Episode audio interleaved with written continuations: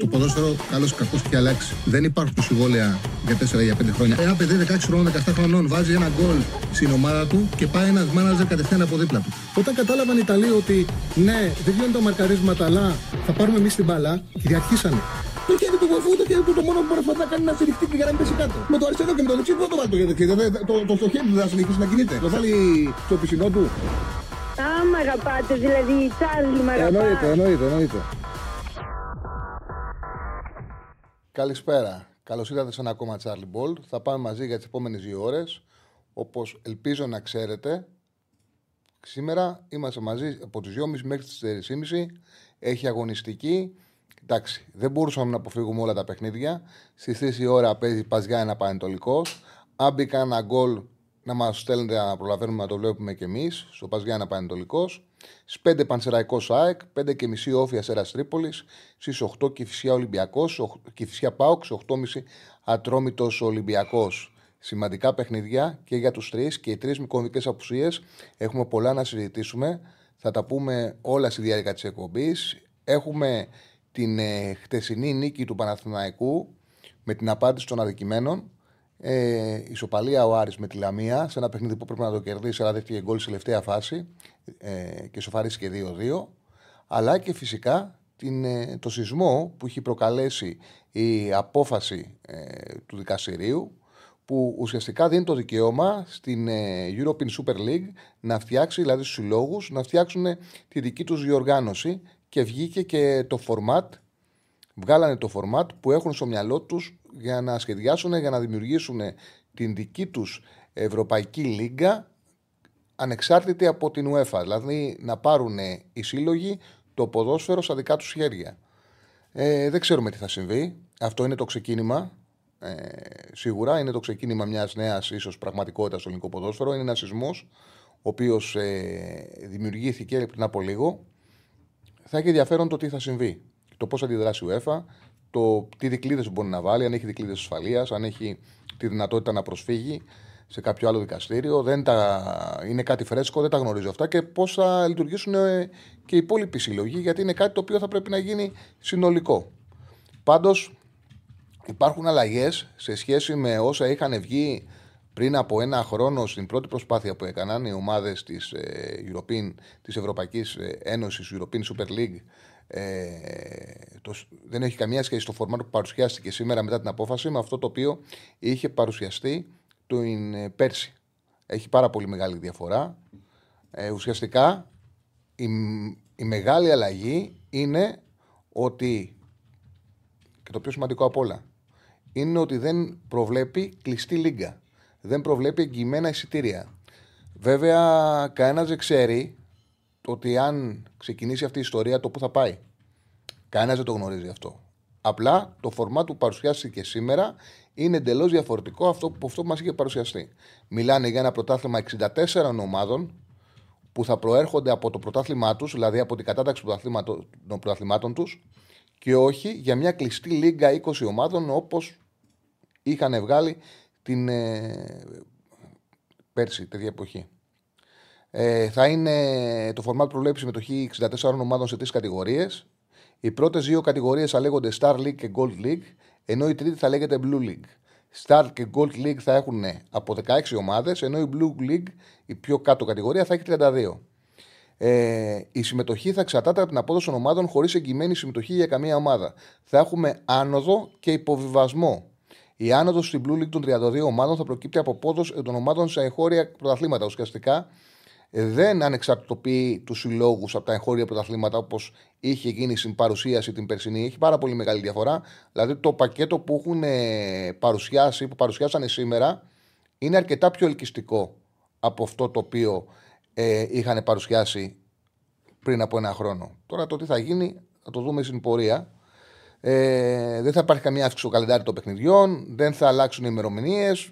Διάφορα πράγματα τα οποία είναι σημαντικά. Θα δούμε αν θα έχουν πραγματικό ενδιαφέρον, ε, αν θα πάρουν σάρκα και ουστά, δηλαδή αν θα έχουμε και ουσία.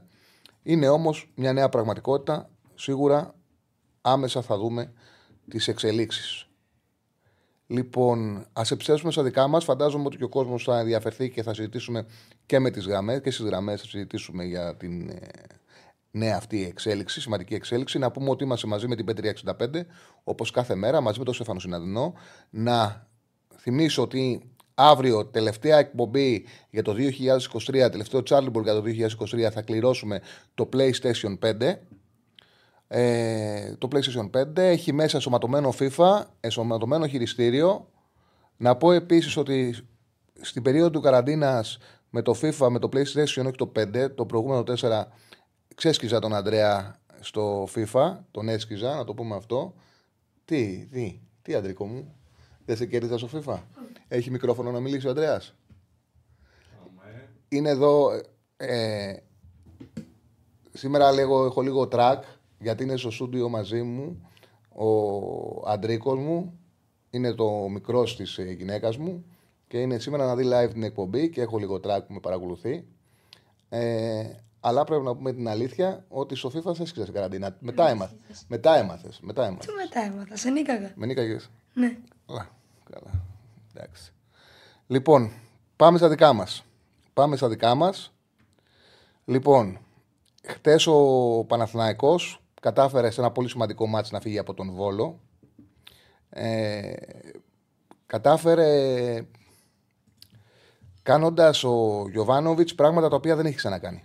Δηλαδή, ουσιαστικά ο Παναθηναϊκός ήταν ένα μάτι το οποίο ήταν πάρα πολύ κρίσιμο, πάρα πολύ κρίσιμο, για να το κερδίσει, για να κάνει καλές διακοπές, να, κάνει καλές, να ηρεμήσει. Το λέγαμε όλες τις προηγούμενες μέρες. Πόσο ανάγκη και ο Παναθηναϊκός αυτή τη νίκη, για να μπορέσει να πάει, ξε, να πάει με καθαρό μυαλό στην διακοπή. Να πει: Έχω μια καλή βαθμολογία. Στη χειρότερη περίπτωση είμαι στο μείον ένα από την κορφή. Στην χειρότερη περίπτωση. Και από εκεί και πέρα, με τον προπονητή να μην βάλετε, να μην γείτε έχετε κριτική έντονη, να ηρεμήσει από μια νίκη και με καθαρό μυαλό να πάρουν αποφάσεις τι θα κάνουν τον Ιανουάριο, το οποίο για μένα είναι πολύ σημαντικό. Γιατί ο Παναναναϊκό μπορεί να κάνει πολλά πράγματα τα οποία τα συζητάμε, θα τα συνεχίσουμε να τα συζητάμε. Χρειάζεται σίγουρα ενίσχυση. Χρειάζεται σίγουρα ενίσχυση στο κέντρο της άμυνας, ώστε να απελευθερωθεί και ο Αράο να ξαναπάει στη θέση 6. Γιατί μέχρι να έρθει στο όπερ πρέπει υποχρεωτικά να παίζει ο Αράος στο κέντρο της άμυνας. Και αυτό φάνηκε στο ξεκίνημα του παιχνιδιού. Δηλαδή είναι. Πόσο... Αντρέα λέει: Πες την αλήθεια, μας το παίζει γκούρου σε όλα. λοιπόν, ωραίο. Ε, αυτό που έλεγα είναι ότι στο ξεκίνημα του παιχνιδιού, στο ξεκίνημα του παιχνιδιού, ο Γιωβάνοβιτς χρησιμοποίησε τον Αράο στο κέντρο της άμυνας και πραγματικά στην συγκεκριμένο χώρο ο Παναναναϊκό είχε βρει μια ηρεμία. Ο Παναναναϊκό είχε καλή πρώτη πάσα και είχε μια ασφάλεια σε χαμηλά μέτρα. Στη θέση 6 όμως ο Πέρες δεν ήταν καλός. Έκανε πάρα πολλά λάθη. Ο Παναναναϊκό δεν είχε συνοχή. Ο Βόλος, όπως συνηθίζει, πίεζε με ένα 4-4-2 ψηλά και του Παναναναϊκού του είχε δημιουργήσει προβλήματα τουλάχιστον στο πρώτο 25 λεπτό, στο πρώτο μισάρο. Του είχε δημιουργήσει προβλήματα του Παναναναϊκού ο Βόλος. Και δεν είχε ασφάλεια λόγω της κακής κατάστασης που βρίσκεται ο Πέρεθ. Δεν ήταν αυτή τη φορά το πρόβλημα ο Βιλένα και ήταν καλός, αλλά έκανε πάρα πολλά λάθη ο Πέρεθ. Ε, ο Παναθανικό ασφαλώς από τη στιγμή που κατάφερε και βρήκε μια ηρεμία και έσπασε την άμυνα του Βόλου, είχε και σε πολύ καλή μέρα στην δημιουργία ευκαιριών στο παιχνίδι με πλάτη από τον του Ιωαννίδη. Και επειδή ήταν και με αρκετά προσεκτικός και αμήνθηκε καλά σε τελευταία γραμμή άμυνας, μπόρεσε και στο τελευταίο κομμάτι του ημιχρόνου έκανε δύο πολύ καλές ευκαιρίες και τις δύο τις δημιούργησε ο Ιωαννίδης. Τη μία για τον Παλάσιος που είναι απίστευτο το ότι δεν κατάφερε μπροστά στην Εσία να βρει την μπάλα. Απλά να ανακουμπήσει έπρεπε και θα βάζει την μπάλα στα δίχτυα. Δεν το έκανε. Και την δεύτερη την δημιούργησε για τον εαυτό του που βγήκε από τα πλάγια, έκανε περιστροφή, χώθηκε μέσα στην περιοχή από κλειστή γωνία, αλλά τη σήκωσε την μπάλα ψηλά και πήγε out. Έχασε τις δύο σημαντικές ευκαιρίες. Όσο πέρναγε η ώρα, είχε τον έλεγχο και όλοι περιμέναμε να δούμε πώς θα βοηθεί από την αλλαγή. Δηλαδή, είχαμε δει και τον Ολυμπιακό μια μέρα πριν που είχε πάρει την νίκη επειδή ο Καρβαλιάλ έγκαιρα έβαλε και τελαραμπή και έπαιξε με δύο σεντερφόρ στο τέλος. Και αυτό βοήθησε τον Ολυμπιακό στο να κλείσει το Πανσεραϊκό και να πάρει την νίκη. Και περιμέναμε όλοι ότι κάτι ανάλογο θα κάνει, ε, θα κάνει και ο Γιωβάνοβιτς. Ότι θα χρησιμοποιήσει δεύτερο φόρο. Αλλά όλοι φανταζόμαστε ότι θα βάλει το σπόρα. Όπως ε, συνηθίζει. Ήταν έκπληξη, ήταν έκπληξη πραγματικά η απόφαση στο 62ο λεπτό να βάλει όχι μόνο τον ε, Γερεμέγεφ αντί για τον ε, Σπόραφ, αλλά να βάλει και τον Ζέκα. από αυτές τις δύο αλλαγές, που είναι μια καινούρια πραγματικότητα και οκ, είναι δεδομένο ότι τα δύο παιδιά αυτά έχουν αδικηθεί. Ο Γερεμέγεφ ειδικά, ο Ζέκα και επίσης πρώτη φορά πήρε παιχνίδι στο χώρο του κέντρου στο Παναθηναϊκό. Και έδειξε ο Ζέκα ότι δεν είναι για πέταμα. Ότι μπορεί να δώσει κάποιες βοήθειες. Ασφαλώς δεν μπορεί να σταθεί, να χτίσει ο, ο, ο Γιοβάνοβιτς πάνω στον ταλαιπωρημένο Ζέκα, που είναι 34 χρονών, που έχει βγάλει τραυματισμούς. Όμως είχε μια πάρα πολύ καλή παρουσία. Τα σατσικά του νούμερα είναι απίστευτα. Λυπάμαι, δεν μπορούσα, δεν, επειδή ξεκινάμε και σήμερα 4,5 ε, ώρα, μισή ώρα μετά τους Μουσάτσου, ουσιαστικά τη μισή ώρα, γιατί τα παιδιά τελειώνουν αργότερα από τις 2. Βγαίνει να κάνει ένα τσιγάρο ο Στέφανος που έχει τη συνήθειο να καπνίζει και του λέω να το κόψει, αλλά δεν το κάνει. Ε, δεν προλαβαίνουμε να φτιάξουμε κάρτες. Οπότε δεν προλαβαίνουμε να δείξουμε στατιστικά όπως δείχνουμε όταν έχουμε κενό, κενό. Αλλά τα έχω σημειωμένα. Για παράδειγμα, ο Ζέκα είχε σε 29 λεπτά που έπαιξε 42 επαφές με την μπάλα, απίστευτα μεγάλο νούμερο για το χρόνο συμμετοχής του. Είχε 32-35 εύστοχες μεταβιβάσεις, 2 στι 2 τρίπλες και κέρδισε και τις 4 μονομαχίες που χρειάστηκε να δώσει. Ο Ζέκα έδωσε μια σκληράδα στον Παναθηναϊκό που την είχε ανάγκη και πολύ πιο σωστές αποφάσεις από τον Πέρεθ. Ήταν πάρα πολύ καλός στο μικρό διάστημα που έπαιξε και έδειξε ότι μπορεί να υπολογίζεται ε, και είναι παίκτης ομάδας. Δεν είναι για να τον έχεις 25ο παίκτη και συνέχεια με το παλτό και τον μπουφάν. Μπορεί να δώσει κάποια πράγματα στο Παναθηναϊκό ακόμα ο Ζεκά. Όχι να χτίσεις πάνω του, αλλά να σου γίνει 16ο, 17ο παίκτης. Και εγώ το λέω συχνά. Οι καλές ομάδες έχουν και καλές αλλαγές.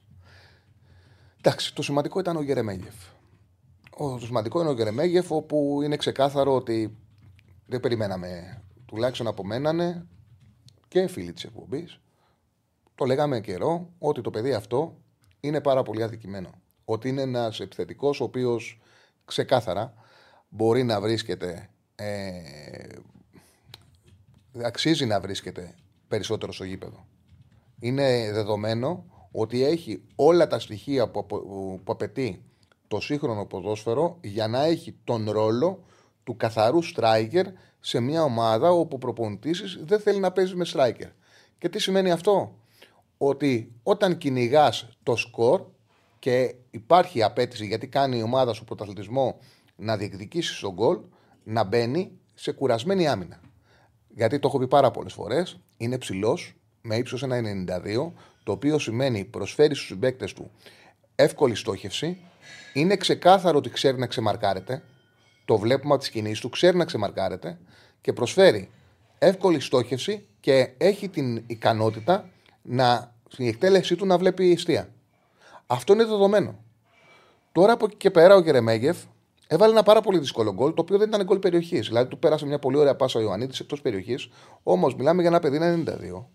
Μιλάμε για ένα παιδί 92, ο οποίος ε, δεν έχει ρυθμό αγώνων. Και όταν ο ψηλός ο παίκτης δεν έχει ρυθμό αγώνων, είναι δύσκολο να βρει τον έλεγχο του, τον αυτοέλεγχο του. Ε, έχουν κολλήσει τα, τα, τα σχόλια στο chat, αν θες, Στεφανέ μου, φτιάκτο. Να βρει τον αυτοέλεγχό του. Είναι, είναι δύσκολο να βρει τα πατήματά του. Και ο Γερεμέγεφ πήρε την μπάλα έξω την περιοχή, έπρεπε να την κοντρολάρει, έπρεπε να τη μαζέψει, έπρεπε να προσποιηθεί και να εκτελέσει με αυτό το ύψος χωρίς χωρίς, ε, να έχει ρυθμό αγώνων. Και το έκανε και χάρισε ένα πολύ ωραίο γκολ, ένα πολύ σημαντικό γκολ για τον Παναναναϊκό. Ένα γκολ ίσως το πιο σημαντικό που έχει πετύχει η ομάδα την ε, φετινή σεζόν. Ξεκλείδωσε την άμυνα του Βόλου και μετά με ένα αεροπλανικό που ήθελε και τύχει γιατί και ο Θεός του αθλήματος έχει καταλάβει ότι είχε αδικηθεί και τον βοήθησε να πετύχει και δεύτερο τέρμα. Καθάρισε το παιχνίδι με δύο δικά του τέρματα. Και ανάγκασε τον Γιωβάνοβιτς που ο Γιωβάνοβιτς τώρα να μας ειλικρινείς. Ο Γερεμέγκεβ δεν είναι επιλογή του Γιωβάνοβιτς. Και γι' αυτό το λόγο δεν έμεινε και τον Ιανουάριο. Πολλοί στέκονται και λένε ότι το είδα και σε post. Λένε ότι για παράδειγμα ότι δεν τον πίστευε και γι' αυτό το λόγο τον έδωσε δανεικό στο Λεβαδιακό. Η αλήθεια δεν είναι ακριβώς έτσι. Η αλήθεια είναι ότι ήταν μια επιλογή του, του Κουμπότη, ο οποίος Κουμπότης είναι σαν σύμβολος του Αλαφούζου. Τον πήρε ο Παναθηναϊκός, τον έδωσε για να τον σώσει τον Λεβαδιακό και μετά από εκεί πέρα είχαν μια συμφωνία το καλοκαίρι θα τον κρατήσει ο Παναθηναϊκός. Έγινε έτσι η μεταγραφή. Ο Γιωβάνοβιτς ίσως θεώρησε ότι επεμβαίνουν στη δική του δουλειά. Δεν ήθελε τον, ε, έναν παίκτη που δεν είναι δική του επιλογή. Δεν ήθελε να τον κρατήσει σαν τρίτος. Τελικά έμεινε σαν τρίτος επιθετικός. σω να είναι και η μοναδική φορά που είχε παρέμβει στο έργο του ο Αλαφούζος και γι' αυτό το λόγο δεν τον χρησιμοποιεί. Παρ' όλα αυτά όμως, επειδή είναι ένας πολύ δίκαιος άνθρωπος ο Γιωβάνοβιτς, θεωρώ εγώ ότι και να πιστεύει κανένας, εγώ λέω πρώτος ότι έχει κάνει πάρα πολλά λάθη. Ο Γιωβάνοβιτς φέτος ο προπονητής. Και φέτος την ομάδα δεν την έχει σκεφτεί καλά. Και επειδή είναι άνθρωπος και παίρνει αποφάσεις, όταν παίρνεις αποφάσεις και είναι λαθασμένες, σου χαλάει και το μυαλό. Κάπου του χάλασε το μυαλό. Όμως θεωρώ ότι έγινε μια πάρα πολύ καλή αρχή. Μια πάρα πολύ καλή αρχή. Ε, πολύ καλή αρχή. Εχθές για τον, και για τον Ιωβάνοβιτ και για τον Παναθηναϊκό πήρε αποφάσεις να ρίξει νερό στο κρασί του. Έβαλε μέσα τον Γερεμέγεφ, έβαλε τον Ζέκα, λειτουργήσε έξω από τα κουτάκια που μας είχε συνηθίσει, που είχε βάλει άδικα τον εαυτό του και ο ίδιος στις ε, δηλώσεις που έκανε έδειξε ότι έχει κατανοήσει απόλυτα ότι τον παίκτη τον έχει αδικήσει. Και είπε ξεκάθαρα ότι ουσιαστικά κάτι το οποίο το λέω και εγώ στην εκπομπή, ότι από τα παιχνίδια δημιουργούνται νέες πραγματικότητες και αναγκάζεσαι να επαναξιολογήσεις το ρόστο σου. Το είπε αυτό ο Γιωβάνοβιτς και όπως είπε, ότι ο, είπε ότι ο Γερεμέγεφ έχει δουλέψει πάρα πολύ και δεν είναι εύκολο για έναν ποδοσφαιριστή όποτε του ζητάς να είναι διαθέσιμος, ενώ τον έχεις εκτός, να είναι έτοιμος και να σου δώσει αυτά που πρέπει. Μίλησε πάρα πολύ δίκαια για τον ε, Γερεμέγεφ, πάρα πολύ δίκαια, γιατί εγώ έχω ακούσει πολλές φορές προπονητές να λένε τρέλες και να παίζουν με την κοινή λογική. Εγώ εκτιμώ πάρα πολύ, παρότι θεωρώ τον έχει αδικήσει περισσότερο από ότι ίσως έχει αδικήσει προπονητής παίκτη, τον έχει αδικήσει ακραία. Εκτιμώ πάρα πολύ τον τρόπο που τοποθετήθηκε χθες ο Γιωβάνοβιτς και έδειξε ξεκάθαρα ότι από εδώ και μπρος θα τον υπολογίζει και θα τον χρησιμοποιεί. Δεν είναι κακό να κάνεις λάθη. Κακό είναι να μην τα παραδέχεσαι και κακό είναι να είσαι μονικό σε αυτά. Έγινε χτε μια αρχή. Ο Παναθηναϊκός χρειάζεται τον Γιωβάνοβιτς ισχυρό. Ε, όχι, όχι, όχι, ξεκέρδισα ρε Αντρέα. Ε, δεν δε, το, έλα, έλα εδώ να δεις. Ποιος πιστεύετε, λέει, ότι είναι ο μεγάλος νικητής στην οικογενειακή μάχη του FIFA, Τσάρλι Αντρέα. 57% Τσάρλι, 42% Αντρέα. Το κοινό μου με στήριξε. Το κοινό μου με στήριξε. 57-42%. 138 ψήφους. Κοίταξε, τώρα παίζεις όλη μέρα FIFA, είσαι καλύτερος από μένα. Όταν έπαιζα όμως και εξασκούμουν, δεν ήσουν καλύτερος. Τι δεν ήσουν καλύτερος. Παίζαμε την και έκανες πρώτος πρώτος. Και μας έλεγες να παίξουμε ξανά. Ε, όποτε έπαιζα, παίζαμε το τουρνουάκι και κέρδιζα, μου το κλείνατε. Για να μην πάρω το, για να πάρω το τουρνουάκι, το ξεκινάγα την αρχή γιατί βαριόσασταν. Όχι. Καλά, καλά. Λοιπόν, εξαιρετική τεχνική, λέει ο φίλος ο Κελίνη. Εξαιρετική τεχνική Τσάρλι μου, κάνει εντύπωση στο τσίπημα που δείχνει κλάση. Ε, ναι, έχει ποιότητα ο, ο Γερεμέγεφ. Κανένας δεν μπορεί να αμφισβητήσει ότι ο Γερεμέγεφ έχει ποιότητα. Λοιπόν, λοιπόν, ε, εντάξει, δεν νομίζω ότι έχω να πω κάτι άλλο για τον Παναθηναϊκό. Θα συζητήσουμε και με τον κόσμο.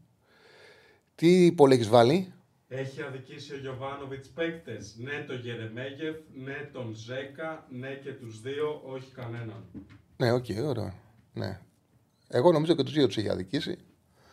Αυτό νομίζω εγώ. Αλλά και τον Γερεμέγεφ ξεκάθαρα. Νομίζω το ξέρει και ο ίδιος βέβαια. Να είμαστε ειλικρινείς, δεν είναι. και ο ίδιος το παραδέχεται. Δηλαδή, αν το ρωτήσεις, καταλαβαίνει και ο ίδιος ε, τον έχει αδικήσει. Είναι ξεκάθαρο αυτό. Αν πιστεύω ότι ένας δημοσιογράφος, αθλητικογράφος, πρέπει να παίρνει θέση για τα κοινωνικά τεκτενόμενα, εξαρτάται άμα του ζητάτε ποιο, ποιο, τι χώρο έχει. Κάθε ένας που, που είναι αθλητικογράφος, δημοσιογράφος, έχει συγκεκριμένο χώρο. Άμα καλείσαι να κάνεις μετάδοση αγώνων, δεν σου δίνεται δυνατότητα την ώρα που μεταδίδεις αγώνα να σχολιάσεις κοινωνικά τεκτενόμενα όπως ε, γράφεις. Όταν ε, κάνεις κάτι συγκεκριμένο, όταν κάνεις ρεπορτάζ βολή, δεν μπορεί να καλύπτεις. Ε, ο κάθε αθλητικογράφος έχει το δικό του χώρο. Αν έχει τώρα μια εκπομπή λόγου, ασφαλώς και έχει το δικαίωμα να πει την άποψή του. Γιατί ουσιαστικά πληρώνεται για να πει την άποψή του και δεν μπορεί ένας άνθρωπος να μένει μόνος ό,τι γίνεται στον αθλητισμό. Η ζωή έχει και άλλα πράγματα. Ασφάλως βέβαια χρειάζεται και ένα μέτρο και είναι και θέμα ε, το πώς σκέφτεται ο καθένας, τι παιδεία έχει, τι πολιτισμό έχει. Καθένας έχει την ε, δική του οπτική. Αλλά ναι, πιστεύω ότι εξαρτάται το τι χώρο έχει ο καθένας. Λοιπόν, ε, πάμε στα σημερινά γιατί έχουμε και οι τρεις που μένουν να ακολουθήσουν τον Παναθηναϊκό και η ΑΕΚ και ο Ολυμπιακός και ο ΠΑΟΚ έχουν πονηρά παιχνίδια. Και οι τρεις έχουν πονηρά παιχνίδια και έχουν απουσίες. Λοιπόν, βγάλε μου λίγο, Στέφανε μου, το chat και βάλε μου να δούμε τι 11 έχουν δώσει τα παιδιά. Δεν έχουμε χρόνο, δυστυχώς λόγω που ξεχνάμε δυόμιση να φτιάξουμε τις δικές μας 11. Ε, αλλά ok, okay, έχουμε εδώ τους ρεπόρτερ του σταθμού, έχουν τις επιλογές. Εγώ να πω τις απουσίες ε, που έχουν οι δύο ομάδες. Πανσεραϊκός ΑΕΚ. Ο Πανσεραϊκός έχει δύο πολύ καλές απουσίες. Λείπει ο Χοβάν, θα παίξει ο Κατσικάς τερματοφύλακα. Και λείπει και ο Στάικου. Ο αμυντικός χάφος Στάικου λείπει με 13 μάτς 3 γκολ. 14 μάτς έχει παίξει ο Χοβάν όλα τα παιχνίδια. Ε, πιθανότατα να είναι ξανά εκτός ο Γούλερη, ε, εξτρέμ, και μαζί με τον ε, Στόπερ, τον Χάγια. Και εντάξει, τρία μάτς έχει παίξει αυτός δεν είναι σημαντικές απουσίες. Σημαντικό για τον ε, Παντσερακό είναι ότι γυρνάει ο Άλεξη που δεν έπαιξε με τον Ολυμπιακό και όλοι γνωρίζουμε ότι είναι η μόνιμη, η πιο σημαντική πηγή δημιουργίας και ευκαιριών για τον Παντσεραϊκό. Ο Άλεξη. Λοιπόν, η ΑΕΚ έχει, έχουν προσεχθεί τα προβλήματα τα οποία έχει ο Μπάξι Ντιμπέ. Ε, πολλά τα προβλήματα για την ΑΕΚ. Ο Μουκουντή που βγήκε τραυματισμένος είναι κανονικά στην αποστολή και μπορεί να ξεκινήσει. Εκτός είναι, παραμένουν ο Άμραμπατ, ο Πιζάρο πάλι είναι εκτός. Αυτός μπαίνει και βγαίνει. Τι γίνεται. Ο Κάλεν, ο Αραούχο, ο Πόνσε, ο Πινέδα και ο Στάνκοβιτς. Τι 11 έχει δώσει ο, ο Γεωργίου; Λοιπόν, κάνε πώ βλέπω. Για να τους φτιάξεις, να τη βλέπουν και τυφλοί. Ωραίος. Ο Αθανασιάδης κατά τα δοκάρια, δεξιά ο Ρότα, αριστερά ο Χατζησαφή, στο κέντρο της άμυνας, της άμυνας δίνει μου κουντί, μου κουντί Βίντα. Βέβαια δεν αποκλείεται επειδή έχει προβληματάκια μου κουντί να παίξει ο Μητογλου. Δεν αποκλείεται. Ε, στον άξονα Γαλανόπουλος θα παίξει βασικός με Γιόνσον. Ελίασον Γκατσίνοβιτς στα δύο άκρα. Ο Τζούπερ πίσω από τον Λιβάη Γκαρσία υπάρχει περίπτωση να παίξει και ο Μάνταλος πίσω από την κάρτα. Δηλαδή, Τζούμπερ ή Μάνταλος είναι για τον συγκεκριμένο χώρο, χωρίς να αποκλείεται, αν θέλει να μείνει πάλι σε επιθετικό σχήμα, να σπάσει το δίδυμο στον άξονα και να βάλει εκεί το Μάνταλο. Δηλαδή, ουσιαστικά είναι αυτή η εντεκάδα και έχει πιθανότητες να τη σπάσει ο Μάνταλος σε κάποια από τις ε, δύο θέσεις που αγωνίζεται. Αυτά για την ΑΕΚ με πάρα πολλές απουσίες και υποχρέωση νίκης η ΑΕΚ θα είναι, έχασε τη δυνατότητα να έχει ένα μαξιλάρι ασφαλείας με το γκέλα που έκανε στο Αγρίνιο και θα είναι σκληρή η γκέλα στο Αγρίνιο άμα δεν περάσει το Πανσεραϊκό. Πλέον έχει την υποχρέωση να περάσει το Πανσεραϊκό. Δεν έχει περιθώρια να μην πάρει το συγκεκριμένο παιχνίδι. Πάμε στις 8 στη Κυφυσιά Πάουκ. Όπου ο Πάουκ, και εδώ ο Πάουκ έχει αρκετές ε, αρκετά προβληματάκια, σημαντικά προβληματάκια, με σημαντικότερο του Κουλεράκη, του Ζήφκοβιτς και του Τάισον. Δηλαδή, ο Πάοκ θα πάει να παίξει και φυσικά να υπερασπίσει την πρώτη θέση σε μια ομάδα όπου άλλαξε προπονητή και βρήκε ψυχολογία, σκοράρει εύκολα και φυσικά έχει επιθετικότητα. Δεν είναι εύκολη η ομάδα. Η επιθετική τετράδα παιδιά που έχει ο Σάντος, ο Μπιφούμα, ο Μπιφουμά, ο Πρίτσα και ο Ζαγκοβίτς, ειδικά ο Σάντος, ο Μπιφουμά και ο Ζαγκοβίτς είναι πολύ καλοί παίκτες. Πολύ επικίνδυνοι παίκτες. Δεν είναι εύκολη ομάδα η, η Κηφισιά. Σκοράρει, έχει δημιουργία.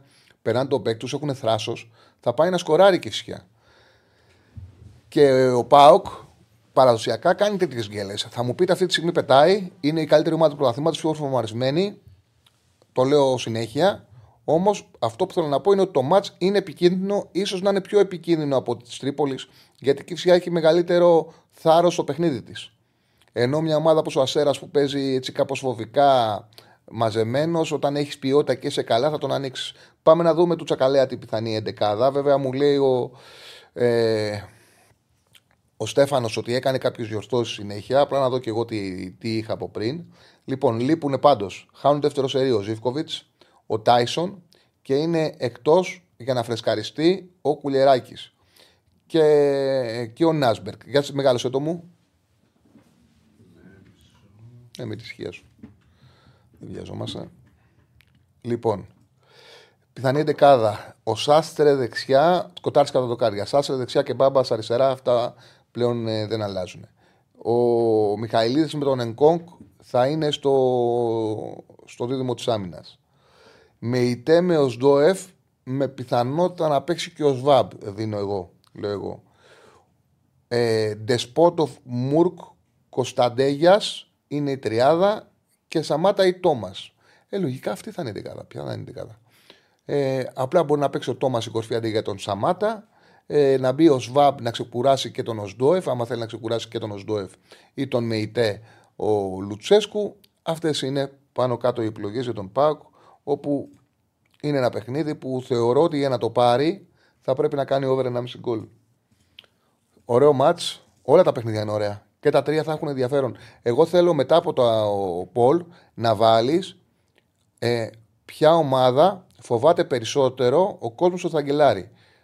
Ε, ΠΑΟΚ, ΑΕΚ ή Ολυμπιακό. Ποια θα ψήφιζε, Αντρέα, σαν πιο πιθανή να αγγελάρει σήμερα; Ναι. ΑΕΚ. Τα αγγελάρει η ομάδα σου; Έτσι πιστεύω. Ο Ταγκελάρη, ε. Μάλιστα. Λοιπόν.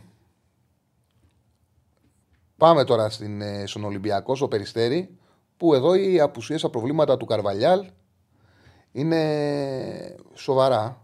Δηλαδή θα κληθεί στο δεύτερο του παιχνίδι, στο πιο δύσκολο που έχει παίξει μέχρι τώρα, στο Περιστέρι, να βρει άκρη χωρίς το Φορτούνι, ο οποίος εκτίσει τιμωρία. Ε, είναι εκτός ο Καμαρά, καταλαβαίνετε, μιλάμε για κομβικές απουσίες και είναι και εκτός ο Ελαραμπή, όπου είναι ο παίκτης που η είσοδό του του έδωσε την νίκη στις αίρε. Ε, και παραμένουν εκτός Φρέιρε, Πορόζο και ο Ρέτσος. Ε, για δείξε πιθανή εντεκάδα του Ολυμπιακού.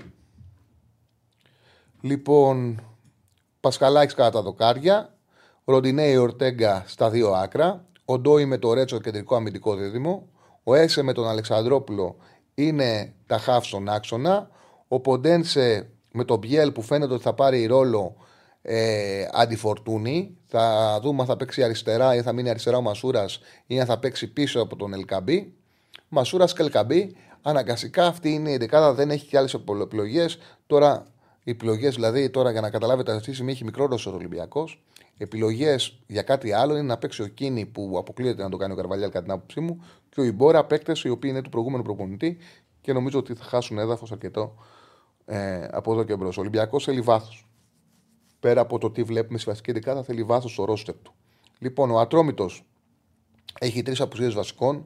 Καλές απουσίες του Ασεβέδο, του Μεσοπιθετικού Καμαρά και πάρα πολύ καλή απουσία γιατί είναι δανεικός από τον Ολυμπιακό είναι ο Κούντε. Ε, καλή, και ο Ακιμπού και ο Κούντε είναι βασικοί στον άξονα του ατρωμίτου, βασικοί στο κορμό, δίνουν σημαντικά πράγματα σε όλα τα παιχνίδια του ατρωμίτου και λόγω του ότι είναι δανεικοί από τον Ολυμπιακό δεν μπορούν να παίξουν. Οπότε εδώ θα κληθεί να δούμε τι θα κάνει, πώς θα καταφέρει ο Ήλιτ να καλύψει αυτά τα κενά. Βέβαια, το ξαναλέω, θα βρει ο Ατρόμητος χωρίς δύο πολύ βασικούς παίκτες στον άξονα, θα βρει τον Ολυμπιακό με και αυτόν με, χωρίς τον Καμαρά, χωρίς τον Φορτούνη. Θα έχει πολύ ενδιαφέρον το παιχνίδι του Ολυμπιακού στο Περιστέρι όπως και των άλλων ε, δύο ομάδων. Τι έγινε, Σέφανέ μου, στο προηγούμενο Πολ και βάλε και το καινούριο που είπαμε.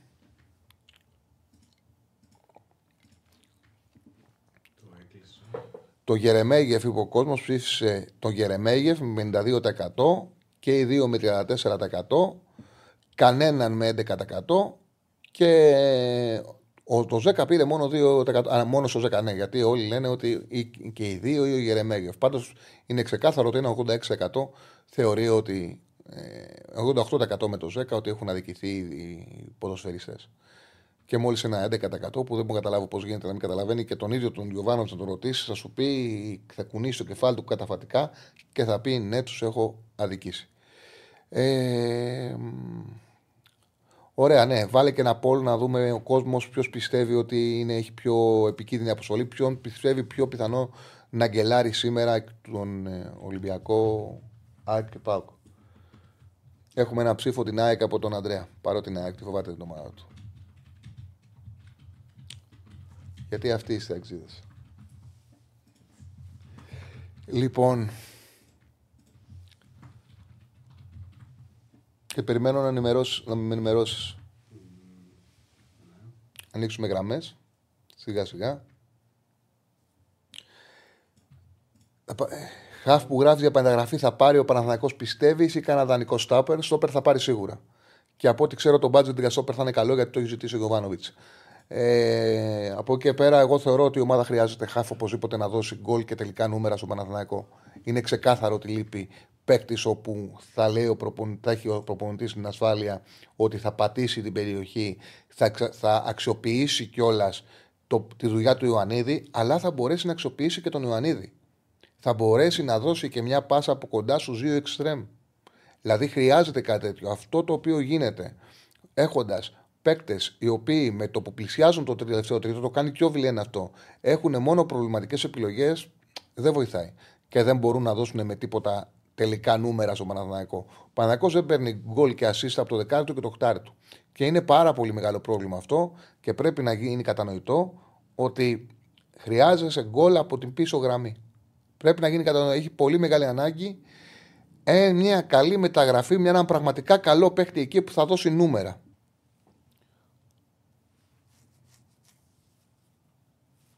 Στέφανε. Ε, να ανοίξουμε γραμμές. Ναι, να ανοίξουμε γραμμές. Δείχνω και τη βαθμολογία αυτή τη στιγμή.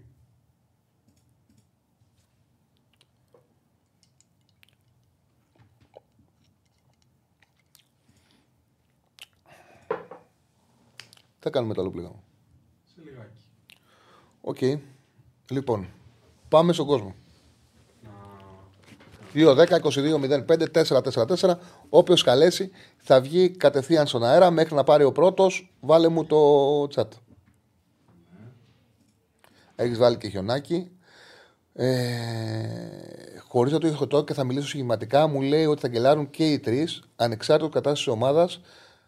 Καλά, να γκελάρουν και τρεις ε, επίτηδες δεν γίνεται αυτό. Ε, δεν γίνεται αυτό καθώς είναι στο Παναναναϊκό. Αυτά τα πράγματα δεν υπάρχουν. Τώρα από εκεί πέρα και οι τρεις έχουν δύσκολη αποστολή. Πραγματικά και οι τρεις έχουν δύσκολη αποστολή. Το βάλεις στο Πολ. Το έχω βάλει. Ναι. Έβαλες τους τρεις ή τον, τον ενδεχομένο να περάσουν όλοι; Και έβαλα και τους τρεις και να μην γκελάρει κανένας. Πώς το έβαλες στο Πολ, για πες μου; Ποιος πιστεύετε ότι θα γκελάρει σήμερα, ΑΕΚ, ΠΑΟΚ, Ολυμπιακός, κανένας. Α, ωραία, ναι, μια χαρά, μπράβο. Βασικός σε όλα από εδώ και πέρα ο Γκερεμέγεφ. Κοίταξε να δεις. Δεν πρόκειται να παίξει βασικός σε όλα ο Γκερεμέγεφ γιατί ο Γιωβάνοβιτς δεν πιστεύεις στο ποδόσφαιρο με καθαρό striker. Και επειδή ο Γιωβάνοβιτς θεωρεί, το είπε και σύνδεξη τύπου, ότι ο Γιωβάνοβιτς είναι striker. Και σωστά είπε σύνδεξη τύπου ο Γιωβάνοβιτς. Ο Γιωβάνοβιτς είναι striker.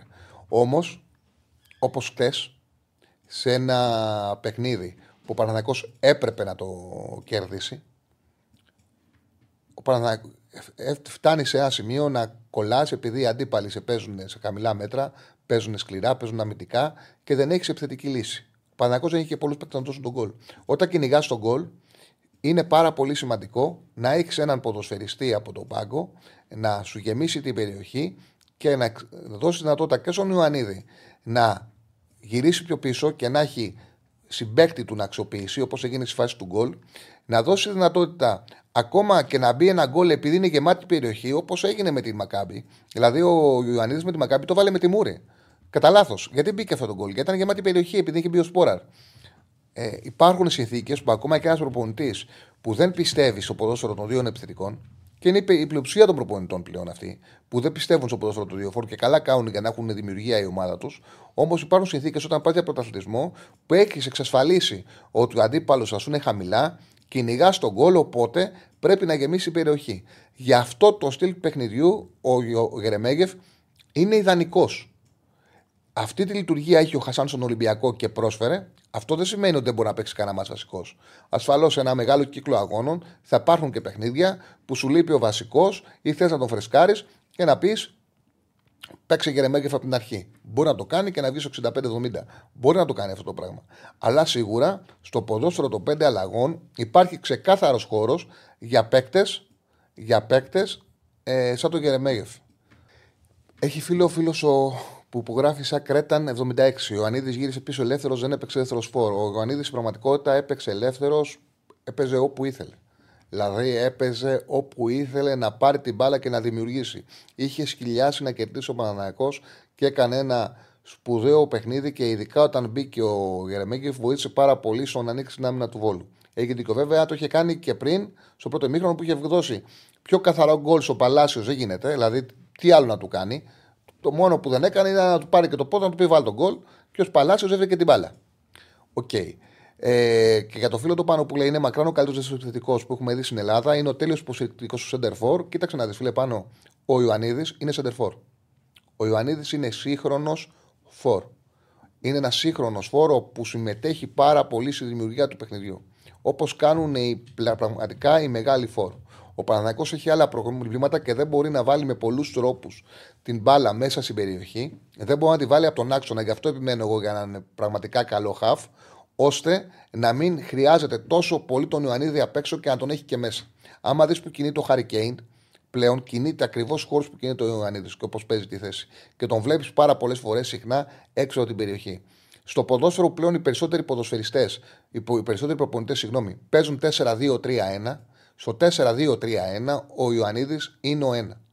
Από εκεί και πέρα όμως, επειδή έχει το χάρισμα, έχει τη δυνατότητα να κινείται και περιφερειακά, ασφαλώς σε συνθήκες, ξαναλέω, που τα μέτρα είναι κερδισμένα, ο Ιωαννίδης εύκολα μπορεί να παίξει πίσω από τον επιθετικό, μπορεί πολύ εύκολα να παίξει σε 4-4-2 δίδυμο επιθετικού, μπορεί πάρα πολύ εύκολα να στηρίξει ένα striker, μπορεί να κάνει και αυτά, ναι. Ασφαλώς μπορεί να κάνει και αυτά. Όμως η βασική του θέση 4-2-3-1 είναι η θέση του striker. Εδώ έχουμε βγάλει δύο προπονητές και το Δόνι και τον Ανασίου είπαν το ίδιο πράγμα. Εδώ έχουμε ε, ο Γιωβάνοβιτς χτες είπε σε ερώτηση που του έγινε Πάρα πολύ σωστά απάντηση. Δύο μισή χρόνια παλεύω να το κάνω σε τερφόρ, να τον ξαναβγάλω πίσω, να, τον, ε, να, τον, να πάμε δύο μισή χρόνια πίσω. Είναι σημαντικό αυτός ο παίκτης που έχει όλη αυτή την ικανότητα να είναι ο φόρ Και από εκεί και πέρα, αυτοί οι φορέ όπως παίζουν το ποδόσφαιρο σου βάζουν άλλους μέσα στην περιοχή και αυτοί έρχονται σε εκτέλεση. Το πρόβλημα του Παναθηνακού είναι ότι δεν παίρνει τα γκολ που πρέπει από τους υπόλοιπους.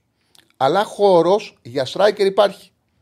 Απλά είναι συγκεκριμένα τα λεπτά που πρέπει να παίζει και πρέπει να είναι striker, striker. Ο οποίος μέσα στην περιοχή θα τον στοχεύσει, θα σου βάλει γκολ. Αυτό που κάνει ο Γερεμέγεφ.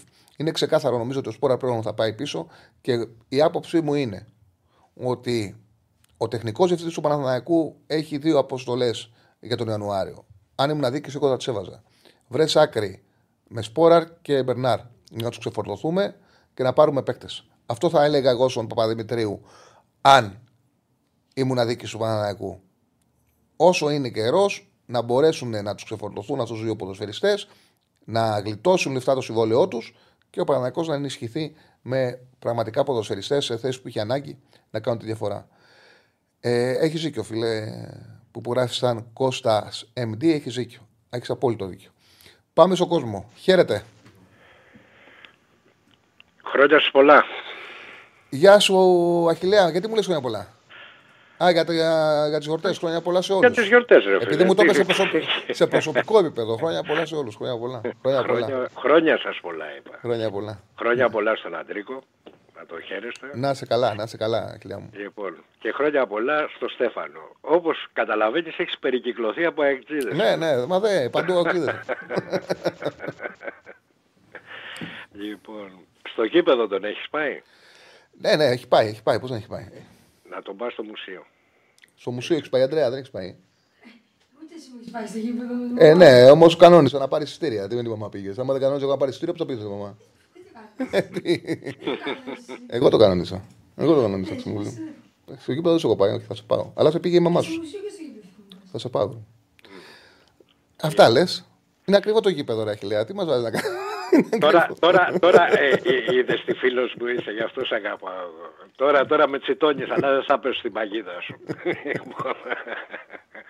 λοιπόν, λοιπόν, φίλε μου, ε, καταρχήν ε, ε, σήμερα, ε, ξέρεις, μου έκανε εντύπωση το πλακάτ μία φορά που στο έχω ξαναναφέρει των Άγγλων, οι οποίοι λέγανε ε, είναι, δεν θυμάμαι τώρα ποια περιοχή λέγα, μια επαρχιακή, τώρα έχει κολλήσει στο μυαλό μου μόλις. Λοιπόν, τέλος πάντων δεν έχει σημασία. Ε, είναι, μια, ε, είναι προτιμότερη μια βροχερή μέρα στο, κάπου το λέγανε, σε ένα στο στόκ, στο στόκ. Στο στόκ ρε φίλε, μπράβο mm. ρε. Λοιπόν, από, το, από τα λεφτά σας. Ναι, ναι, ναι. Ε, ε, αυτή είναι όλη η ουσία του ποδοσφαίρου. Λοιπόν, εάν το ποδόσφαιρο με συγχωρείς πολύ, αλλά είναι πλέον το μοναδικό πράγμα, επειδή είμαστε λίγο ρομαντικοί πλέον, όσο μεγαλώνουμε είμαστε λίγο περισσότερο ρομαντικοί, ίσως είναι ηλικία. Ε, α, αν αφήσουν το ποδόσφαιρο σε αυτούς τους κατσαπιάδες, είναι τρεις-τέσσερις είναι στο ευρωπαϊκό στερεώμα, εννοώ στους ιδιοκτήτες, όχι στους συλλόγους, προς Θεού. Λοιπόν, ο κάθε σύλλογος έχει την αξία του. Λοιπόν, και τον κόσμο του. Λοιπόν, αν αφήσει το ποδόσφαιρο σε αυτούς, χαιρετίσματα. Λοιπόν, όμως ε, η, μία, η μεγαλύτερη ήττα αυτής της European, πώς τις λένε κλπ, είναι ότι άλλαξαν το φορμά τους. Ναι, βέβαια. Γιατί, βέβαια. γιατί κατάλαβαν, κατάλαβαν ότι το ποδόσφαιρο δεν είναι και δεν θα γίνει ποτέ μπάσκετ. Έχεις εμπιστοσύνη, έχει λέει ότι θα το κρατήσουν όμως. Ε, ε, όχι βέβαια. Ναι. Όχι, έχεις τεράστιο δίκιο σε αυτό που Ναι. είπες. Εννοείται, είναι η πρώτη του ΣΥΤΑ και πρέπει να γίνει και οριστική. Έτσι, φυσικά ε, να, τι, να τους δώσεις το ποδόσφαιρο σε αυτούς με καλή θέληση και να πεις εντάξει παιδιά αφού λέτε αυτό το φορμάτ, εννοείται πως όχι. Στην πρώτη ευκαιρία θα κοιτάξουν να το κλείσουν, να το αλλάξουν. Ε, ναι. Βέβαια, βέβαια, το, ακόμα και αυτό να κάνανε θεωρητικά, το ποδόσφαιρο δεν θα μπορούσε να τους ανεχτεί, διότι το ποδόσφαιρο έχει πολύ μεγαλύτερο εύρος κόσμου, φίλε, που το παρακολουθεί στην Ευρώπη. Επομένως θα τους είχε βάλει στην άκρη ούτως ή άλλως. Παράδειγμα τους χάρη, κοίταξε στην Ελλάδα. Έτσι.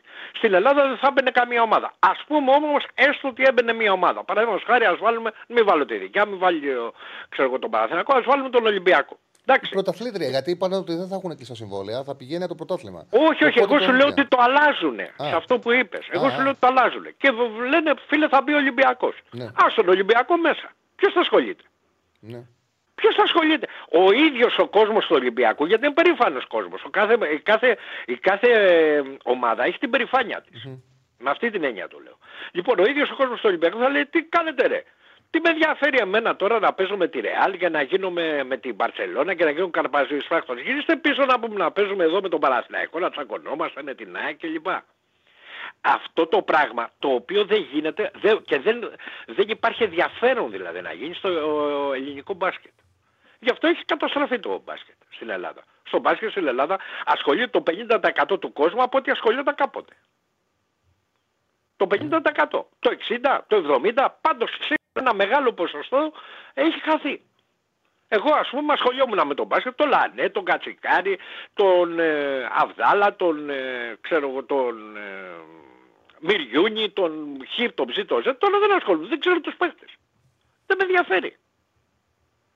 Και πάρα πολλοί κόσμος που βλέπω γύρω μου, ειδικά στην ηλικία μου, έστω και λίγο μικρότερη, λίγο μεγαλύτερη. Τέλος πάντων, ε, αυτό το πράγμα που έγινε σήμερα, εγώ πολλοί ας πούμε το βγαίνουν και λένε «Α, έκανε αυτό», εγώ το θεωρώ μια μεγάλη ήττα αυτού του πράγματος που λέγεται European ε, League τέλος πάντων, το οποίο βρίσκεται εν εξελίξη. Απλά πρέπει να τους τελειώσουν οριστικά. Οριστικά. Ήδη οι Άγγλοι, ξέρεις, το έχουν τελειώσει. Οι αγγλικές ομάδες δεν μπορούν να συμμετέχουν εκ των πραγμάτων, γιατί έχουν περάσει νόμο στην Αγγλία, στον οποίο όποια ομάδα συμμετέχει εκεί πάει έξι κατηγορίες κάτω. Και ξέρεις, οι Άγγλοι δεν παίζουν με αυτά. Δεν είμαι Liverpool, Manchester United κλπ. Το, το πρωτάθλημά τους, το πρωτάθλημά τους βρίσκεται πάνω απ' όλα.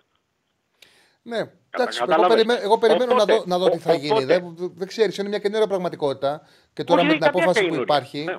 ναι. περιμένω να δω, δεν ξέρω τι θα γίνει. Δηλαδή, είναι κάτι Εγώ το με- οποίο περιμένω να δω πώς θα εξελιχθεί.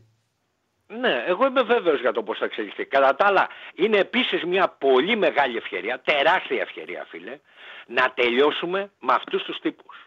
Είναι μια τεράστια ευκαιρία. Ας τον Μπέρεθ, ας τον Ανιέλη, ας τον, ε, ας εκείνη, εκείνη, εκείνο, εκείνη η Μπαρτσελώνα ρε φίλε σε επίπεδο διοίκησης. Τι, τι, τι θλίψη είναι αυτό το πράγμα, αυτός το μεγάλο κλαμπ ας πούμε. Πηγαίνει πίσω από την ουρίτσα του Πέρεθ ρε φίλε. Τι θλίψη είναι αυτό το πράγμα ρε φίλε. Τι θλιβερό φαινόμενο είναι αυτό. Πίσω από την ουρίτσα του τρέχει ρε φίλε. Χρωστάει τα κέρατά τους να πούμε και τρέχουν πίσω- πίσω από την ουρίτσα τους ρε φίλε. Λοιπόν, άστους αυτούς, άστους γιατί το πρόβλημά τους δεν είναι το ποδόσφαιρο. Είναι οικονομικό το πρόβλημά τους και μόνο. Λοιπόν, άστους εκεί πέρα να πάνε να φάνε τα μούτρα τους, αλλά πρέπει να έχει ποινή αδελφέ. Όχι πουλάω το προπονητικό μου, νοικιάζω το προπονητικό μου κέντρο 10 φορές για να βγάλω τα χρήματά μου. Πρέπει να έχει ποινή, κυρία Ρεάλ. Όχι ο Παναθηναϊκός και ο ο Παναθηναϊκός να μένει έξω τρεις, ε, τρία χρόνια ε, ξέρω εγώ να μας βάζουν ξέρω εγώ ε, διάφορα επίπεδα budget ξέρω εγώ και λοιπά και το ένα και τ' άλλο ε, και εσύ κυρία Ρεάλα πηγαίνεις να πολλά στο προπονητικό σου να πούμε κάθε φορά που έχεις δυσκολία να πας ο Δήμος Μαδρίτης να γίνεται αργός. Λοιπόν, δεν γίνονται αυτά τα πράγματα. Κατά τα άλλα, φίλε μου καλέ, είπες κάτι για τον Ιωαννίδη, γενικά με αφορμή τον Ιωαννίδη είπες κάτι για την, ε, ε, πες το, για την ε, θέση του striker. Εντάξει, εγώ δεν έχω να συμπληρώσω τίποτα. Το μόνο που έχω να συμπληρώσω σε σχέση με αυτό το παιδί είναι ότι αυτό το παιδί, αν ε, ε, προσέξεις, έχει βελτιώσει 60-70% επάνω κατά τη γνώμη μου τουλάχιστον τα τελειώματα του. Ναι, πολύ. Έχει βελτιώσει πολύ τα τελειώματα του. Πάρα πολύ.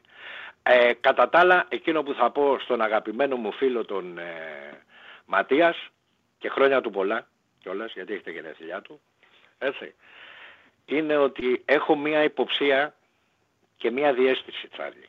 Αυτό δεν μπορώ, ε, θα θέλαμε πάρα πολύ χρόνο να το κουβεντιάσουμε αυτό που θα σου πω αλλά είναι κάτι πέρυσι στο φίλο σου τον Κώστα το Μιαούλη το έλεγα ένα πράγμα του χρόνου η ΑΕΚ θα έχει σοβαρό πρόβλημα με τις μικρές ομάδες. Κάτι που... Αυτό. Τώρα είναι μεγάλη κουβέντα να στο αναλύσω, το, το είχα αναλύσει του Κώστα, θα το κουβεντιάσουμε άλλη ώρα. Όμως, ε, επιβεβαιώθηκε. Εκείνο που θα πω περισσότερος σαν διέσεις θα σου πω και θα στο αφήσω να το σκεφτείς έτσι για τις γιορτές. Λοιπόν, Μου δώσεις εργασία για το σπίτι. όχι πω, εντάξει πλάκα. Όχι, λέγε, λέγε. Προς Θεού, σιγά μη σκέφτεσαι αυτά τα πράγματα και εννοείται ότι δεν πρέπει.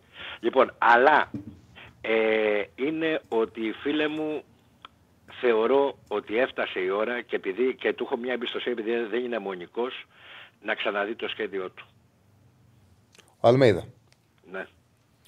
Ναι, πιθανό είναι. Πιθανό είναι. Πρέπει να, νομίζω ότι πρέπει να το ξαναδεί. Σιγά σιγά. Αχιλέα μου, σε ευχαριστώ πάρα Εντάξει. πολύ. Καλές γιορτές, καλά Χριστούγεννα, να Καλές έχετε γιορτές, ευτυχία και Νικόλα. υγεία σε όλους τους φίλους και συναγροατές. και Καλές λοιπά. γιορτές. Ό,τι Να καλύτερο είσαι σένα καλά. και στην οικογένειά σου. Να, Καλές να είσαι γιορτές. καλά επίσης. Λοιπόν, πολλά, ναι, πολλά μηνύματα για τη χθεσινή νίκη του Παναθηναϊκού.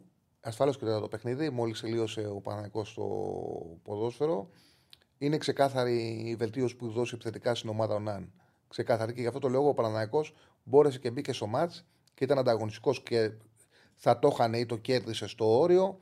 Μόλις πήρε μπροστά ο Ναν. Είναι ένας παίκτης που έλειπε το Παναθηναϊκό. Εγώ το έλεγα συνέχεια ότι μιλάγανε για επιθετικό ταλέντο. Δεν το βρίσκω τόσο υψηλό το επιθετικό ταλέντο. Μόλις ήρθε, αποκτήθηκε ο παίκτης με το επιθετικό ταλέντο, το πραγματικό επιθετικό ταλέντο και μπήκε στην ομάδα και ο Μίτογλου. Ο Παναθηναϊκός μπορεί να ελπίζει ότι θα κάνει, την προ- να κάνει την προσπάθειά του για το Final Four, ανεξάρτητα να τα καταφέρει ή όχι, να κάνει την προσπάθειά του για πρώτη φορά τα τελευταία χρόνια και να είναι βάσιμη προσπάθεια, επειδή έχει τη δυνατότητα μετά από πολλά χρόνια να κάνει εκτός έδρας νίκης στην Ευρωλίγκα πάνω από 90 πόντους.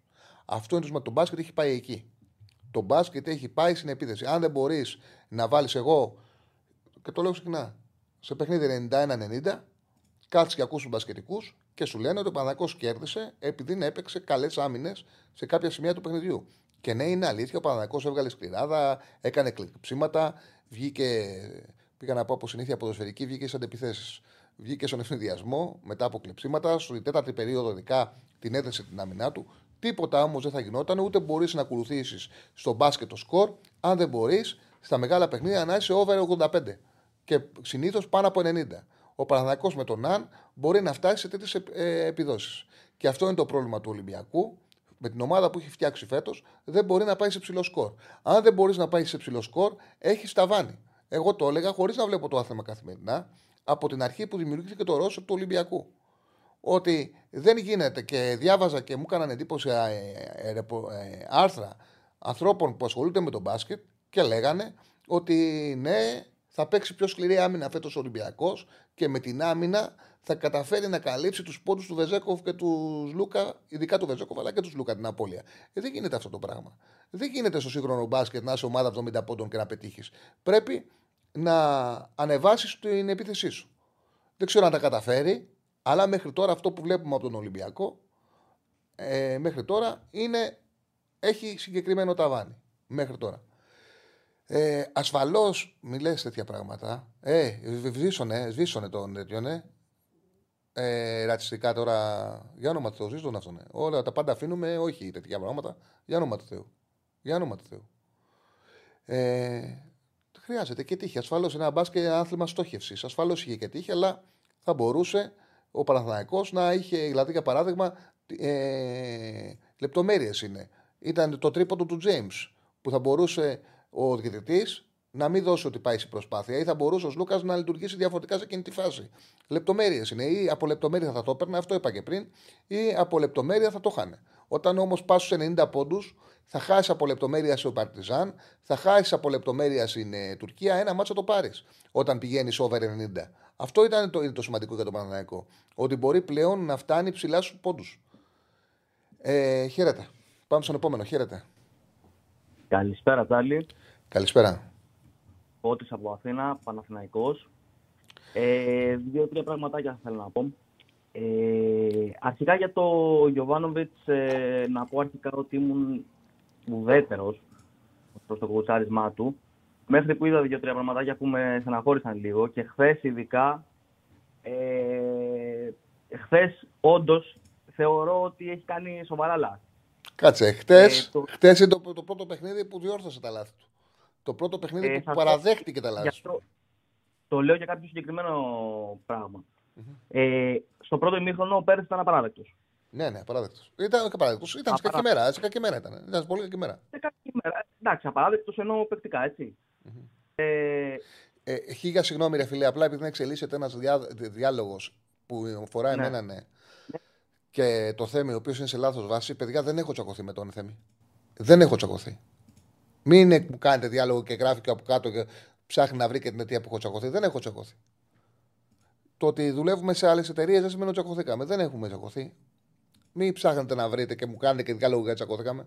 Το ότι μπορεί να έχουμε διαφορετικές απόψεις σε κάποια θέματα δεν σημαίνει ότι έχουμε τσακωθεί. Εννοείται αυτό.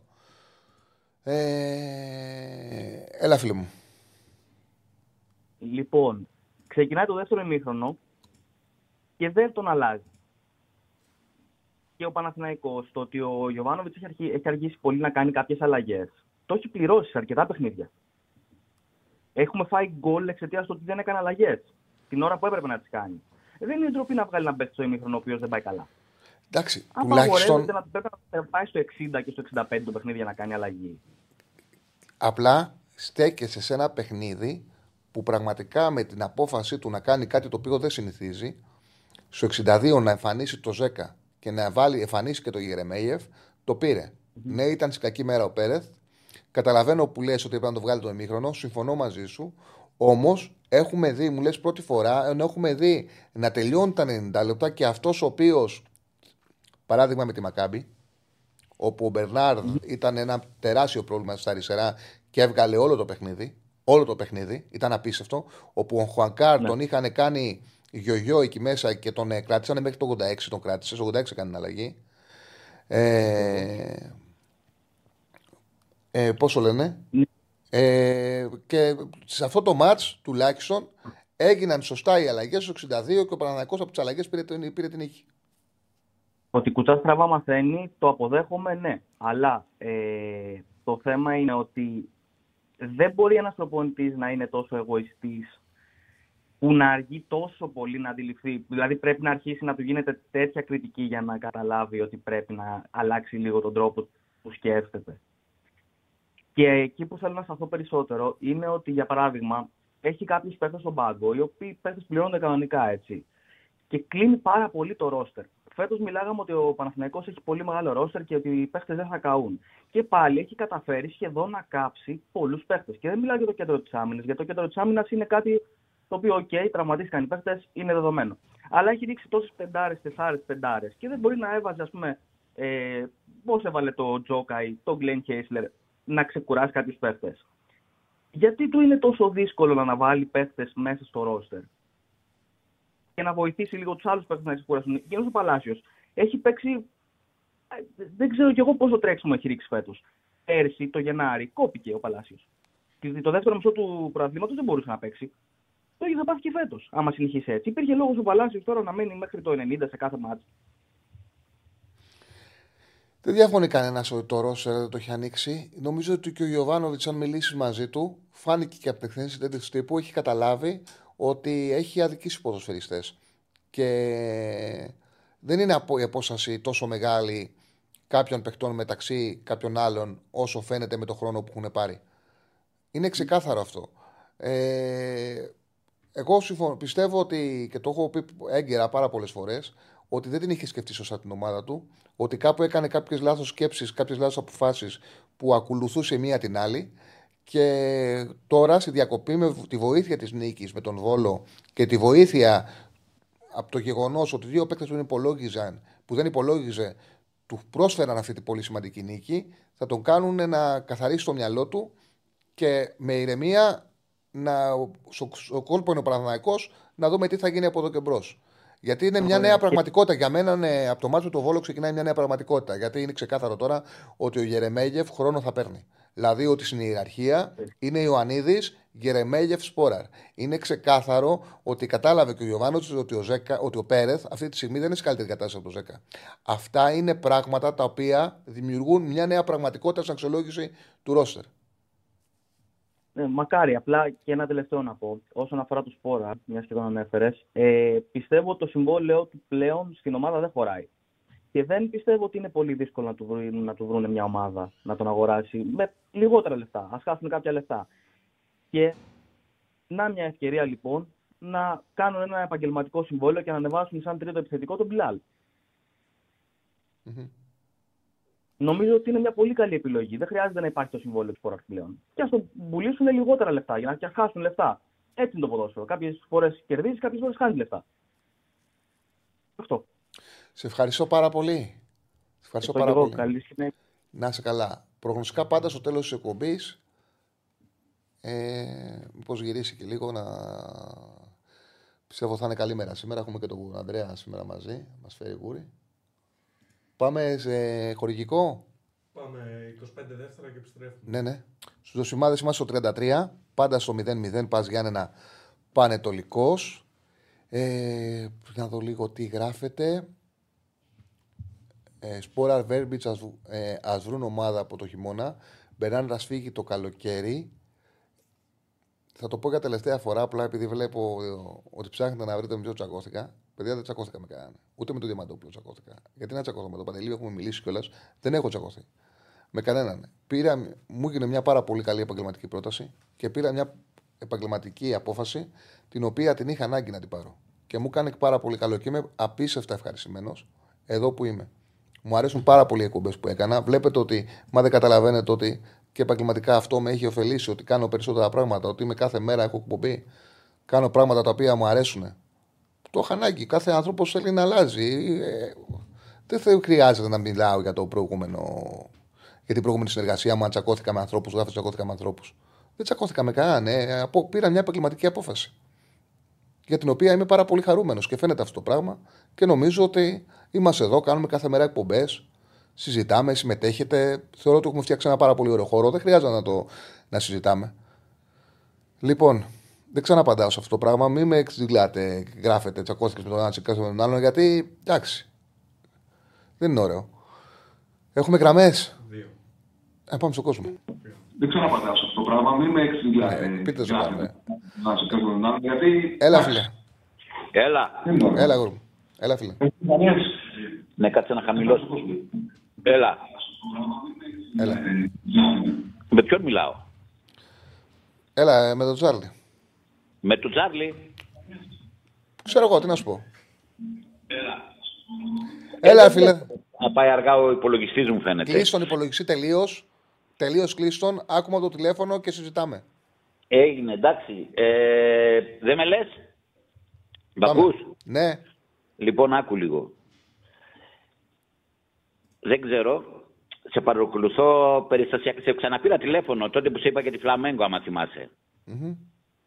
Λοιπόν... Ότι η μεγαλύτερη ομάδα του κόσμου, είσαι εσύ που είπες ότι η μεγαλύτερη ομάδα του κόσμου είναι η Φλαμέγκο. Ναι. Ωραία, πάμε. Με τους μεγαλύτερους, με τους περισσότερους φιλάθλου. Ναι. Έτσι, εντάξει. Λοιπόν, για να με θυμηθείς το είπα αυτό. Ναι, ναι, θυμήθηκα. Καταρχήν είμαι ΠΑΟΚ. Έλα, πάω καλά. Άρα, ένα μπράβο, τώρα μιλήσεις σωστά. Λοιπόν, άκου να σε πω κάτι. Ένα πράγμα που με τρελαίνει σε εσάς τους δημοσιογράφους στην Αθήνα, όχι εσύ, οι Αθηναίοι, είναι ότι την απατεωνιά, την αλητεία, τη βρωμιά, την ξεφτύλα, τα πάντα τα περνάτε φυσιολογικά. Σαν να μην τρέχει τίποτα. Παράδειγμα, πήγε ο Παναθηναϊκός στον τελικό του... Είχαμε τελάνες. Ναι, και των πρωταθλητριών Ναι. με ποιημένους αγώνες, με αγορασμένους αγώνες Τώρα και πει το θα μου κάνετε πεις, ε, τώρα, πώς. τώρα πει θα πεις αυτή τη σακλαμάρα. Ε, Πήρε τα πει αυτή της σακλαμάρα. Να πει για το 1971. Κάτι το οποίο έγινε το 2023. Με ποιους σημαίνου αγώνε έχουν γίνει; Άμα δεις η μεγαλύτερη αδικία που έχει γίνει ε, στα, στο μάτι με τον Ερυθρό Αστέρα είναι ότι σφαγιάστηκε στο Βελιγράδι. Σφαγιάστηκε. Απλά στην Ελλάδα έχουμε κόμπλεξ και θέλουμε να μειώσουμε την επιτυχία. Για ποιους σημαίνου αγώνε μιλάς; καλά τώρα σοβαρά μιλάτε. Εγώ μιλάω, κάτσε δε σε Ερυθρό Αστέρα Παναθανικό. Ο Παναθανικό έχει σφαγιαστεί. Στο Παναθανικό δεν Ερυθρό είναι Αστέρα το Ιρεβάν, Παπαδόπουλο. στο 90 έχει σουτ. ε, ε, Έχει δοκάρι εσωτερικό τι. Ερυθρό Αστέρα και έχει κάνει και απόκρουση εκπληκτική ο Κωνσταντίνο. Για Ναι. ποιος στημένο λες. Αν κάποιος αδικήσει και στη σειρά των αγώνων ήταν ο Παναθηναϊκός που σφαγιάστηκε στο Βελιγράδι. Και τώρα με γίνεται πήρες να μου πεις Παπαδόπουλο. τώρα, πήρες να πεις το 2023. Δεν πήρε να το πω ρε για την αδικία. Τι αδικία να μου πεις για το 71, το 2023 και Ναι, είσαι το τσαντισμένο. 71 και Είσαι το τσαντισμένος 22. για κάτι. Είσαι τσαντισμένος σε 23 για κάτι που θεωρείς στο μυαλό το δικό σου ότι έγινε το 71. Ναι, αλλά το λέτε και τώρα. Πα αφού είναι πραγματικότητα, τι να λέω τώρα. Τι πραγματικότητα, η γυναίκα του Παπαδόπουλου δεν είπε ότι ήταν Ποια στημένο γυναίκα του με τον Παπαδόπουλου Αστέρα. είπε; Μπορεί, ε, όλο, ψ- ε, θα μας πεις τώρα σαν πραγματικότητα τι είπε η γυναίκα του Παπαδόπουλου; Ναι, ρε, γιατί ψέματα είναι. γιατί δεν το παραδέχεσαι, ρε. Τι να Τι, παραδέχομαι. Παναθηναϊκός Τις αχλαμάρε είναι. τις αχλαμάρες μόνο τώρα που λες. Τώρα τι να παραδέχομαι. Αχλαμάρες, Ε, αυτά είναι τις αχλαμάρες τώρα.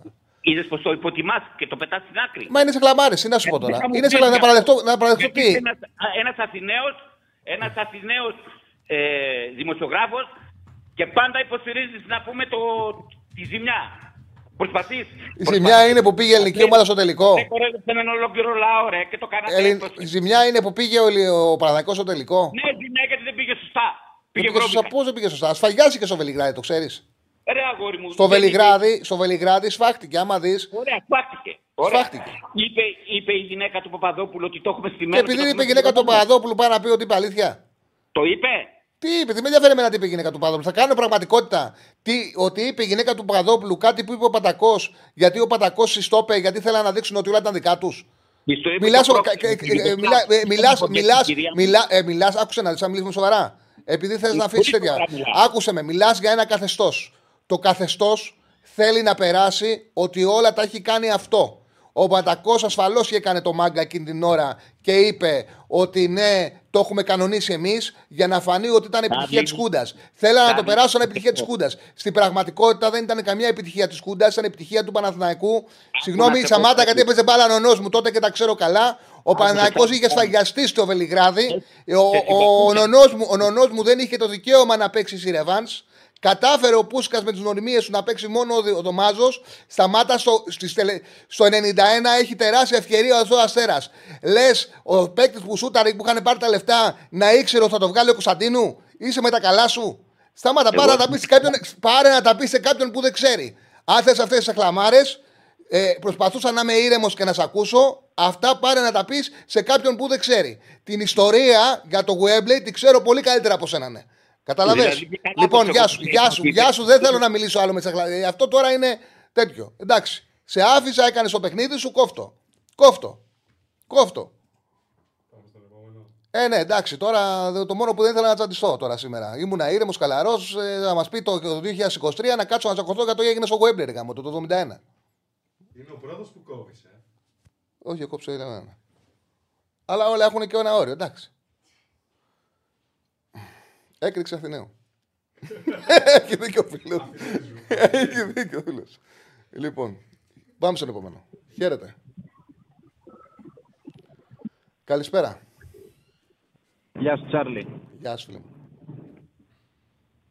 Είμαι Παναθηναϊκός. Καλησπέρα. Ε, είχα πάρει και πριν κάποιες ημέρες. Να ακούς; Ναι, ναι, ναι. Ε, καταρχήν θέλω να πω συγχαρητήρια για τη νίκη του Παναθηναϊκού στο μπάσκετ, γιατί θεωρώ ότι μια τέτοια νίκη είχε πάρα πολύ καιρό να την κάνει ο οργανισμός. Πραγματικά ήταν ε, και η μεταγραφή του Νάν ήταν αυτό που χρειαζόταν η ομάδα, όπως νομίζω το τόνισες και εσύ πριν. και έχεις στόχο μεγάλο παίχτη, γιατί δεν είναι απλό να έχεις βάλει ένα πόντο σε όλο το παιχνίδι και να μπαίνεις σε ένα παιχνίδι που ουσιαστικά χάνεις με 10-15 πόντους που φαινόταν χαμένο και να βάζεις έτσι απλά 13-14 πόντους. Πιο πολύ, εγώ να σου πω την αλήθεια, παρακολουθώ και τα δύο πιο πολύ με του ποδοσφαίρου. Με καίει το ποδόσφαιρο πολύ, γιατί θεωρώ ότι δεν είμαι από αυτούς που πιστεύουν ότι ο Γιωβάνοβιτς δεν μπορεί να πάει τον Παναθηναϊκό στο, στο επόμενο επίπεδο. Απλά αυτό που θέλω να συζητήσουμε είναι, δι, είναι δύο τα κέρια πράγματα που θέλω να συζητήσω μαζί σου. Το πρώτο είναι αν κατά πόσο ο Γιωβάνοβιτς ξέρει την ομάδα του, ξέρει αυτό που έχει φτιάξει. Γιατί εγώ, ας πούμε, ε, θυμάμαι ξεκάθαρα στο μάτι με την ΑΕΚ στο πρωτάθλημα φέτος τηλεοφόρο, ενώ φωνάζει το γήπεδο ότι ο Παναθηναϊκός έχει βρει ένα γκολ που για μένα είναι ικανότητα, είναι τύχη του Τσούρισιτς. Έχει βρει ένα γκολ τέλος πάντων που μία στις 100, 10 στις 100 μπαίνει. Και στο δεύτερο ημίχρονο, την ώρα που πούμε, η ΑΕΚ κάθεται, δηλαδή, δεν, δηλαδή γιατί στο πρώτο ημίχρονο νομίζω ότι είναι απόλυτη κυριαρχία της ΑΕΚ, είναι μια επανάληψη της περσινής σεζόν. Ο Παναθηναϊκός νιώθει ότι προσπαθεί να απλώσει τα πόδια πιο πέρα από το πάπλωμα, να το θέσω έτσι. Και προσπαθεί να βγει μπροστά, ενώ δεν, δεν δείχνει ότι μπορεί να διεκδικήσει κάτι και τρώει ένα γκολ στην, στην κόντρα.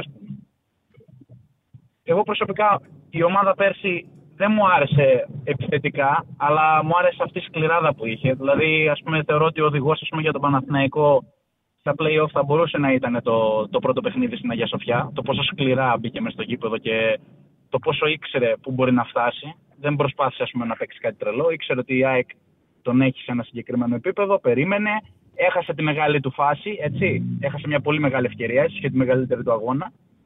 Απλά αυτό που θέλω να, να μου πεις εσύ είναι κατά πόσο θεωρείς ότι ξέρει την ομάδα του, ξέρει τι θέλει να παίξει. Γιατί ο Παναθηναϊκός δείχνει δύο πρόσωπα μέχρι τώρα. Δείχνει ότι έχει λύσει το περσινό ζήτημα με τις μικρές ομάδες. Ok, okay, μπαίνω μέσα, βάζω 3, 4, 5. Τις περισσότερες φορές τελειώνω και από πολύ νωρίς. Αλλά στα ντέρμπι, εγώ προσωπικά θεωρώ ότι δείχνει πολύ χειρότερη εικόνα. Και θέλω να μου πεις κατά πόσο ο Γιωβάνοβιτς ξέρει την ομάδα του. Δηλαδή ξέρει ότι μπορεί να πάρει. Γιατί αυτό που πες και πριν με το ρόστερ είναι η αλήθεια ότι πραγματικά το έχει, το έχει, το έχει κλείσει πολύ το ρόστερ. Και νομίζω ότι είναι πιο πολύ αιμονικό όλο αυτό. Αλλά θέλω να μου πεις την άποψή σου πάνω σε αυτό. Θα σου πω, νομίζω ότι και είμαστε σε μια μέρα, από χτες δηλαδή, σε μια πραγματικότητα επαναξελόγηση του ρόστερ. Ε, το κατάλαβε καλύτερα από όλους ο Γιωβάνοβιτς. Είναι ξεκάθαρο αυτό. Και για μένα είναι πέρα από την κριτική που μπορεί να πει κάποιος, και εγώ το λέω, ότι άριξε. Ότι έπρεπε να το κάνεις νωρίτερα, ότι σε εξέδεσε. Όλοι για μένα μου σέλανε μήνυμα, τον έκανε, τον έρανε, τον έκανε ο, ο, ο Γερεμέγεφ, τον ε, Γιωβάνοβιτς. Πραγματικότητα είναι και επειδή και οι παίκτες είναι εγωιστές, ότι και ο, ακόμα και ο Σουηδός μπορεί στο μυαλό του έτσι να σκέφτηκε. Όμως είναι σημαντικό το ότι ο Γιωβάνοβιτς, ενώ θα μπορούσε να το συνεχίσει αυτό και να βάλει τον σπόρα, έστω και μετά από μου καθυστέρηση, έβαλε τον Γερεμέγεφ. Ήταν πάρα πολύ ε, όμορφη συνέντευξη τύπου, όπως συνήθως είναι ωραία τα λόγια του Γιωβάνοβιτς, αλλά ήταν πολύ ειλικρινής και νομίζω ότι μετά από αυτό δείχνει ότι κάποιους παίκτες που τους έχει αδικήσει θα τους ξαναεπαναξιολογήσει. Είναι η διακοπή, τη χρειαζόταν ο Παναθηναϊκός, είναι μέσα στους στόχους του. Έχουν γίνει λάθη στη διαχείριση όπως αυτό που αναφέρεις, όπως το γεγονός ότι έχει παίξει πολύ Τζούρισιτς Μπερνάρ. Δεν έχει παίξει πολύ ο Τζούρισιτς χωρίς τον Μπερνάρ. Δηλαδή το οποίο είναι πρόβλημα για τον Τζούρισιτς αυτό. Ο Τζούρισιτς πρέπει, θέλει και αυτό στήριξη από την 11 του Γιοβάνοβιτς. Χρειάζεται περισσότερο Τζούρισιτς ο Παναθηναϊκός, αλλά χρειάζεται Τζούρισιτς σε μια 11 που να τον προστατεύει στις αδυναμίες του, γιατί είναι ο μόνος που έχει το απρόβλεπτο. Θα, όσο περνάει ο καιρός, ο Αϊτόρ θα βελτιώνεται, αλλά χρειάζεται και μεταγραφές ο Παναθηναϊκός. Χρειάζεται ένα στόπερ και χρειάζεται για μένα να έχει και γκολ από τον άξονα. Παίκτης να δώσει γκολ από τον άξονα. Συν το ότι πρέπει να αξιολογήσουν διαφορετικά κάποιοι παίκτες. Σίγουρα στην ερώτηση που μου κάνεις, μέχρι ένα μεγάλο διάστημα ο Γιωβάνοβιτς δεν το πήγαινε καλά με το ρόστερ του. Νομίζω ότι είναι στο χέρι του να το βρει. Αυτό πιστεύω εγώ. Κακός προπονητής σίγουρα δεν είναι. Όχι, εννοείται απλά. Εγώ θέλω να σου πω ότι καταφέρνει. Εμένα δεν, δεν με νοιάζει τι έχει και το πώς και, και, το τι. Οι συνθήκες τον φέραν να αποκλείσει τη Μαρσέγ, έτσι. Μια από τις μεγαλύτερες ομάδες της Γαλλίας, ας πούμε το έφεραν οι συνθήκες. Η αλήθεια είναι ότι στο πρώτο ημίχρονο εκεί πέρα στη Μασαλία λες ότι τέλος, δηλαδή αυτό πίστευα κι εγώ, κατάφερε πέρασε. Του έτυχε μια πάρα πολύ ευνοϊκή κλήρωση για μένα. σω ναι. από τις μία. ίσως μέσα από τις τρεις χειρότερες ομάδες φέτος της Champions League που περάσαν στου ομίλου, για μένα μαζί με την Union που ήταν μαζί στον ίδιο όμιλο, Ε, ήταν η πιο ευνοϊκή κλήρωση για μένα που θα μπορούσε να έχει. Πας εκεί πέρα, νομίζω χάνει δύο φάσεις στην αρχή και βρίσκεις ένα γκολ στο 90 που είναι καλός ιονός, έτσι, με ένα φοβερό πλασέ του Μαντσίνη. Και ρε φίλε εκεί πέρα που έχει το άκα με έχει 60-70 κόσμο, έχουν σηκωθεί και οι πεθαμένοι, ας πούμε, που υποστήριζαν Παναθηναϊκό, που είχαν κάνει στην άκρη να υποστηρίξουν την ομάδα τους. Δηλαδή, πραγματικά εγώ το έβλεπα και στον πατέρα μου, πούμε, που είχε χρόνια να ασχοληθεί και αυτός ήταν μέσα στο όλο θέμα. Γιατί δεν μπαίνεις, ρε φίλε, εκεί πέρα να τους καταπιείς; Δηλαδή, εγώ καταλαβαίνω, μπαίνεις μέσα στο πρώτο 10-20 λεπτά αναγνωριστικά, έχεις δηλαδή μειονέκτημα, γιατί δεν μπαίνεις μέσα να τους καταπιείς. Και ξαφνικά, ας πούμε, ο Παναθηναϊκός για μένα δεν ρίσκαρε καθόλου. Ας πούμε. Ρίσκαρε μόνο στο τέλος, τον πεις έφαγε το γκολ. Ok. Okay. Αλλά είπες για τον Αϊτόρ, το άλλο που θέλω να σου πω είναι αν θεωρείς ότι υπάρχει παίχτης Βέρμπιτς στον Παναθηναϊκό αυτή τη στιγμή. Αν υπάρχει Βέρμπιτς, για μένα ο Μανσίνη και ο Παλάσιος θα μείνουν, έτσι. Εντάξει, δεν το... Όσο και να, να μην βάζουν γκολ και λοιπά, δίνουν σε μια κατάσταση που προσφέρουν όταν μπαίνουμε στο γήπεδο. Για μένα αυτό είναι το βασικό. Α πούμε, ο Κουρμπέλης πέρσι δεν ξέρει μπάλα. Ο άνθρωπος έτσι εννοείται. Δεν είναι κι εγώ αυτό το οχτάρι που θέλω να στο Παναθηναϊκό. Αλλά κατάλαβε πέρσι ότι για να πάρω πρωτάθλημα πρέπει να βγω μπροστά. Ο Παναθηναϊκός και έχασε και κέρδισε από αυτόν, αλλά προσπάθησε, πάτησε περιοχή. Έτσι. Έκανε πολλά. Κοίταξε. Το θέμα είναι. Έχει πάρει πολλές ε, ο Βέρμπιτς και δεν έχει. Δεν έχει δικαιώσει καν. Έχει πάρει πάρα πολλές ευκαιρίε. Θεωρείς ότι ο, ο, ο Τζούρισιτς είναι το δεκάρι της, της εποχής του Παναθηναϊκού, είναι το δεκάρι που θα είναι του χρόνου βασικό δεκάρι στον Παναθηναϊκό. Δηλαδή, για, για μένα στην αρχή να σου πω την αλήθεια, όταν τον είδα στα πρώτα παιχνίδια, είπα ότι τι παιχταρά πήραμε, ας πούμε. Δηλαδή, ήταν ας πούμε, η πρώτη μεταγραφή που λες, γιατί για μένα οι περισσότερες μεταγραφές του Παναθηναϊκού κάποιες φορές ήταν λίγο αυτό το. Τον είδαμε σε συνεχόμενα παιχνίδια για να τον κρίνουμε με ασφάλεια. Τον είδαμε στο Σιεντεκάδα. Νομίζω ότι ο Τζούρι είναι από τους παίκτες που δεν έχουν που έχουν αδικηθεί με τον τρόπο που χρησιμοποιηθεί από τον Γιωβάνοβιτς. Εγώ πιστεύω ότι αν πάρει συνεχόμενα παιχνίδια σε καλή εντεκάδα, ε, ο Τζούριφη, επειδή έχει το απρόβλεπτο, θεωρώ ότι θα πιάσει τον Παναθηναϊκό. Μέχρι στιγμής, βέβαια, όντως δεν έχει δικαιώσει αυτό το οποίο περίμενα κι εγώ. Θεωρώ όμως ότι δεν έχει χρησιμοποιηθεί σωστά. Ωραία. Προφανώς δηλαδή, να σου πω την αλήθεια, θεωρώ ότι τώρα ο Γιωβάνοβιτς δεν θα αλλάξει σύστημα. Αν και χθες εντάξει μπορεί να του βγει και αυτό το 4-4-2. Θέλω να μου πεις ε, δεν ξέρω αν το κάνεις αυτό και πόσο καφεν, καφενίστικο μπορεί να σου ακουστεί. Είσαι ο Γιωβάνοβιτς, ας πούμε. Και έχεις να παίξεις τώρα ένα παιχνίδι που για μένα είναι ένα μεγάλο κραστέ με τον Ολυμπιακό. Θεωρώ ότι είναι μεγάλο κραστέ. Ποιοι είναι οι 11 ποδοσφαιριστές αυτή του Παναθηναϊκού αυτή τη στιγμή που είναι στην καλύτερη δυνατή κατάσταση, ή ας πούμε, ποιο είναι το λειτουργικό σχήμα πούμε, που μπορεί ο Παναθηναϊκός να πάει και να πει ότι ναι, μπορώ να διεκδικήσω κάτι. Άσχετα με την κατάσταση που είναι ο Ολυμπιακός, για μένα κανένας δεν είναι από τους τέσσερις, όσο καλός και να είναι ο Πάοκ, Κανένας δεν είναι νομίζω ότι σε μια φοβερή κατάσταση που μπορεί να ξεφύγει. Δεν φοβάμαι εγώ προσωπικά κανέναν. Γιατί, ας πούμε, για μένα η ΑΕΚ παίζει ένα φοβερό ποδόσφαιρο. Απλά θεωρώ ότι πίσω έχει τρομερά ζητήματα. Δηλαδή, εγώ απορούσα δηλαδή, γιατί δεν πήραν στόπερ, να σου πω την αλήθεια. Δηλαδή, να πάρουν στόπερ όχι για τον Γκάλιν, ας πούμε, να πάρουν ένα στόπερ γιατί ένα μεγάλο συμβόλαιο, ένα παίχτη που θα, θα ήταν μπροστάρης. Και ένα τερματοφύλακα προφανώς. Ποια είναι, ας πούμε, ποιοι είναι αυτοί οι παίχτες, ειδικά για την τριάδα του κέντρου για μένα, γιατί εντάξει, οκ, μπροστά είναι ο Ιωαννίδης, ε, τα εξτρέμ είναι συγκεκριμένα για μένα το Παλάσιο Μαντσίνη είναι αυτή τη στιγμή στην καλύτερη κατάσταση. Ποια είναι η δεκάδα στην καλύτερη κατάσταση αυτή τη στιγμή. Κοίταξε, ο...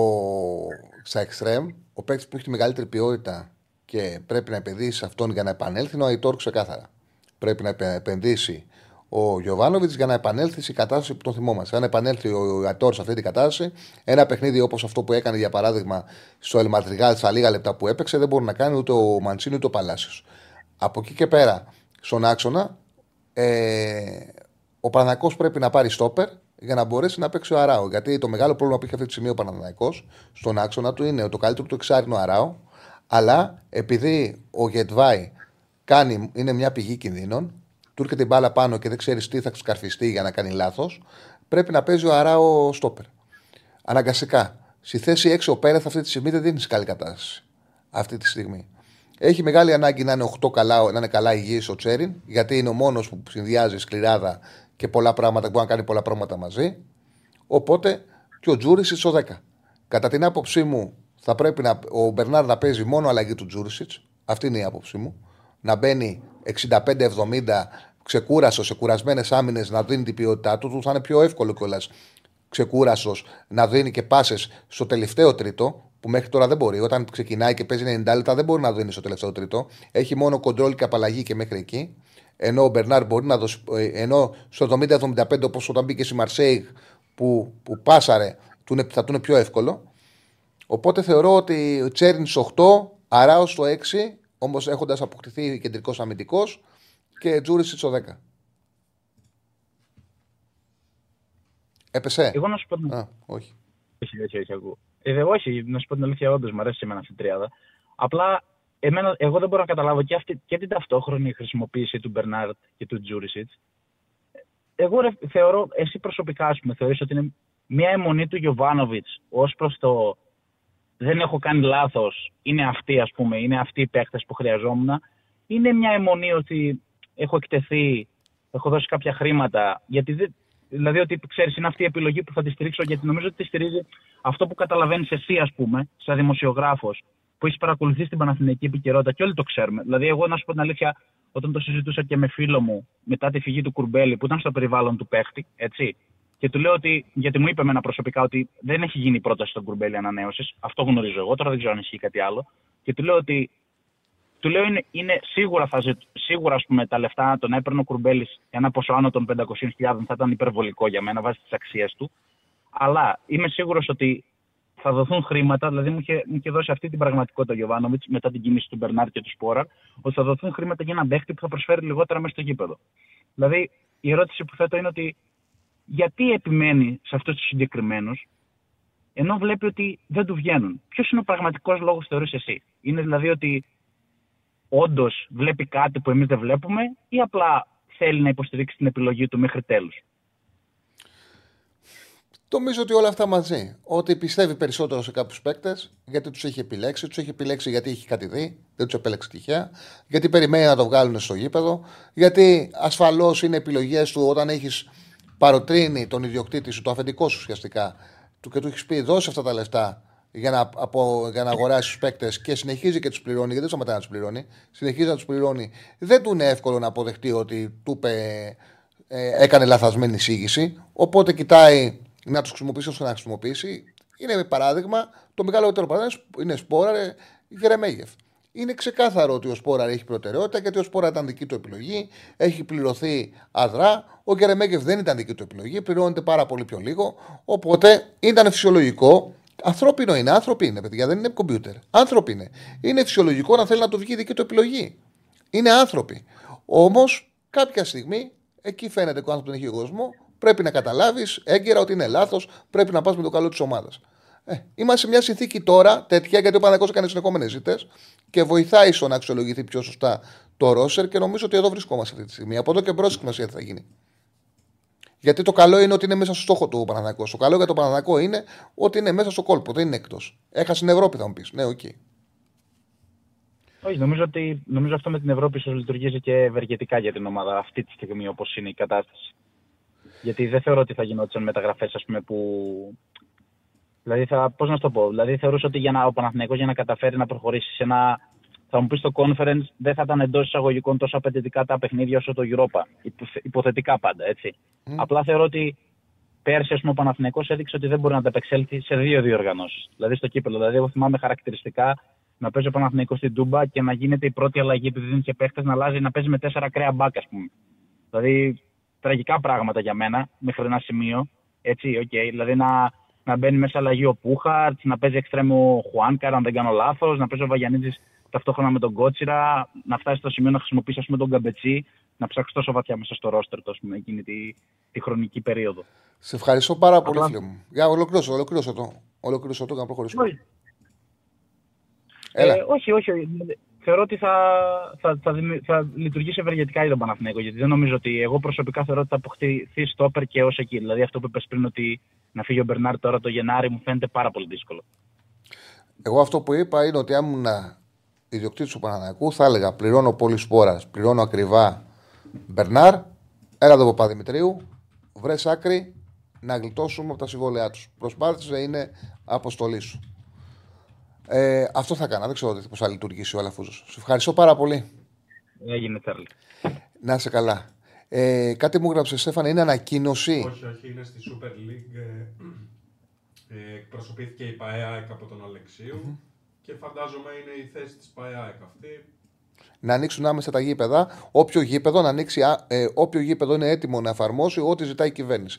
Ναι, εντάξει, και νομίζω ότι θα την ακολουθήσουν και άλλες ομάδες και αυτός είναι ο στόχος. Το είπαμε από την πρώτη μέρα. Από την πρώτη μέρα είπαμε ότι ο λόγος που κρατάνε, γιατί πάρα πολλοί είχαν βγει, θυμάμαι και ο Χιλέας, αλλά και άλλοι φίλοι της εκπομπής, είχαν βγει και είχαν πει ότι περιμένουν μια σκληρή στάση από τους ΠαΕ.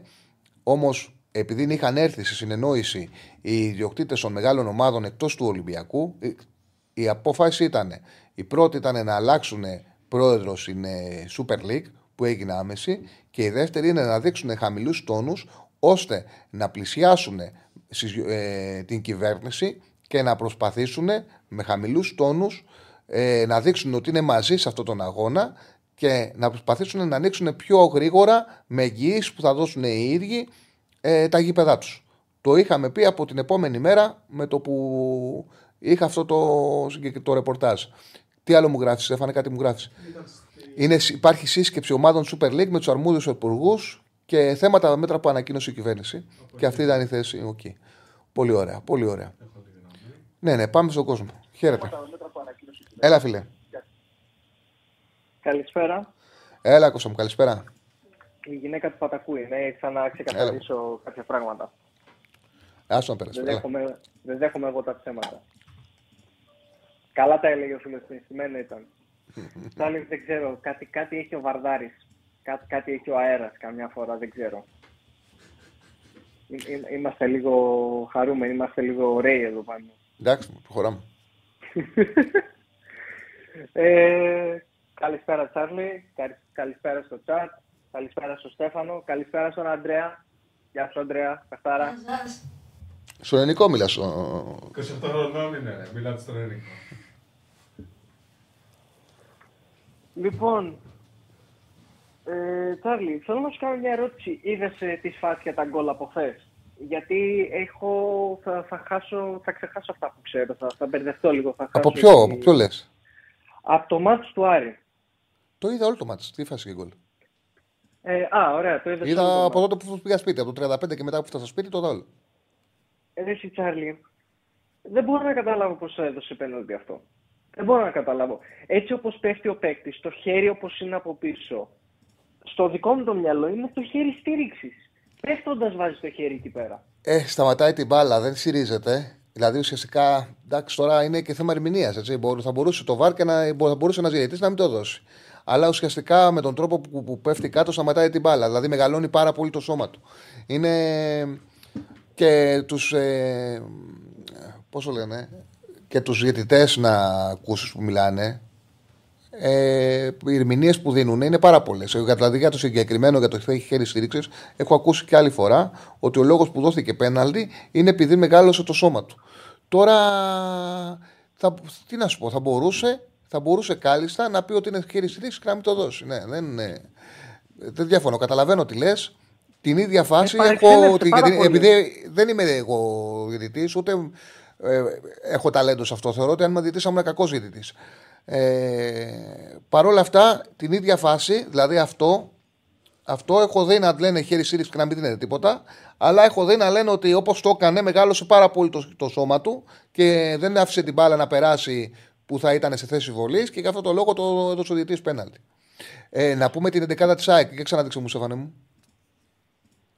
Έχουμε την 11η της ΑΕΚ. Αθανασιά κατά τα δοκάρια. Ρώτα Μοναχοκόρη. Χατζησαφή στα δύο, στις δύο πλευρές. Β. Μουκουτή στο κεντρικό αμυντικό δίδυμο. Γαλανόπουλος Γιόνσον στον άξονα. Μπροστά τους Ζούμπερ, ακριβώς η δεκάδα που δείξαμε. Ελίασον, Ελίασον Γκατσίνοβιτς. Ε, Λιβάης η κορφή της επίθεσης. 4-2-3-1. Πολλές απουσίες. Στην ε, αποστολή ο Θεοχάρης, Μουχαμαντή, Πίλιο, Μίτογλου, Ραντόγια, Σιμάνσκι, Μάνταλος, Φανφέρτ και Ζήνη. Να σου κάνω μια ερώτηση ακόμα, Τσάρλι. Φαντάζομαι είδες και τον Παναθηναϊκό, έτσι. Μμμ. Επειδή εγώ δεν έχω εικόνα, δεν έχω πάρει μικρή ιδέα τι έχει γίνει, αλλά διάβασα από πολλούς να λένε ότι ο Μπερνάρ στο 0-0 έπρεπε να έχει πάρει δεύτερη κίτρινη κάρτα. Ισχύει, έγινε κάτι τέτοιο ή λέμε για να λέμε. Υπάρχει, υπάρχει ένα πάτημα που κάνει κατά λάθος, Αλλά πάρα πολλές φορές από τη στιγμή που υπάρχει πάτημα, σε αυτή τη φάση έχει δοθεί και την κάρτα. Θα μπορούσε κάλλιστα ο διαιτητής να το δώσει. Το είχα ξεχάσει να σου πω την αλήθεια. Αλλά τώρα που μου το θυμίζεις, και ο Μπερνάτ έχει, έχει κάρτα χωρίς κανένα σκοπό. Δηλαδή πάει να κατεβάσει το, το πόδι του, υπάρχει πόδι και, το, και πατάει τον αντίπαλο. Αν έδινε εκεί την κάρτα ο διαιτητής, δεν θα μπορούσε να πει κανένας τίποτα.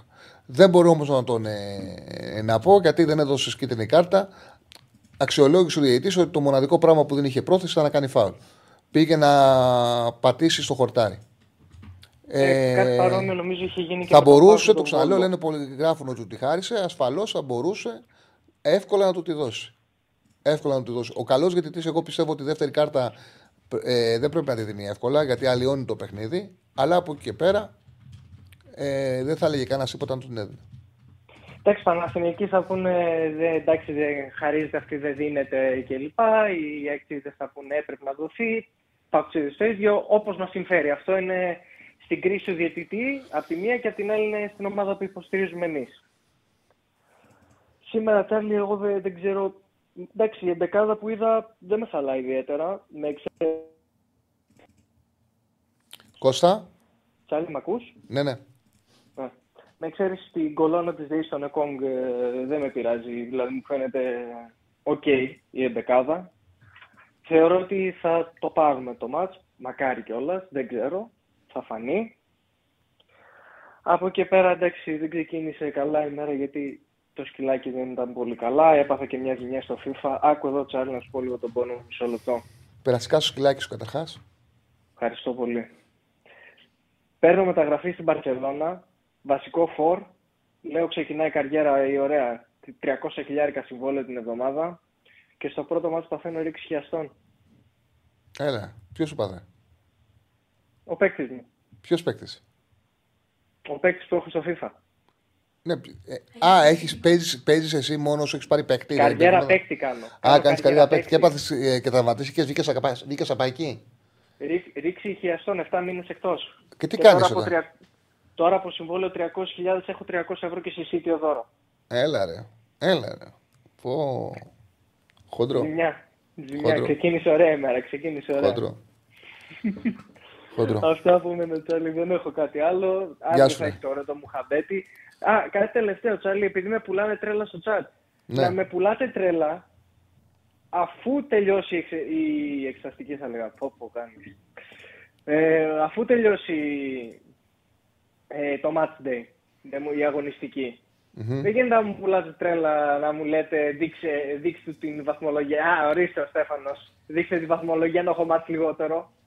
Μπορείτε Ε, να καλά, με βέβαια, δουλέψετε αύριο. Αυτά θα τα τελικά πούμε αύριο. Αυτά θα τα πούμε αύριο. Να δούμε την οριστική βαθμολογία πριν τις διακοπές.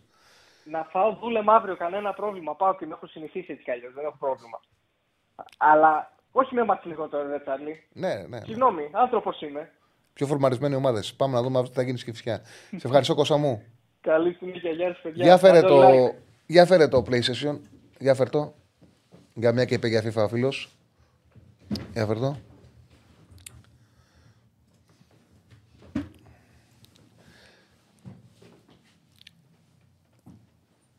Έλα το παιδί. Η πλάκα έχει που έχει κάνει και τέτοιο. Έχει κάνει και έτοιμα ο Αντρέα για να το πάρει. Το PlayStation 5 εδώ έχουμε σπίτι PlayStation 5. Θέλει να πάρει και δεύτερο PlayStation 5.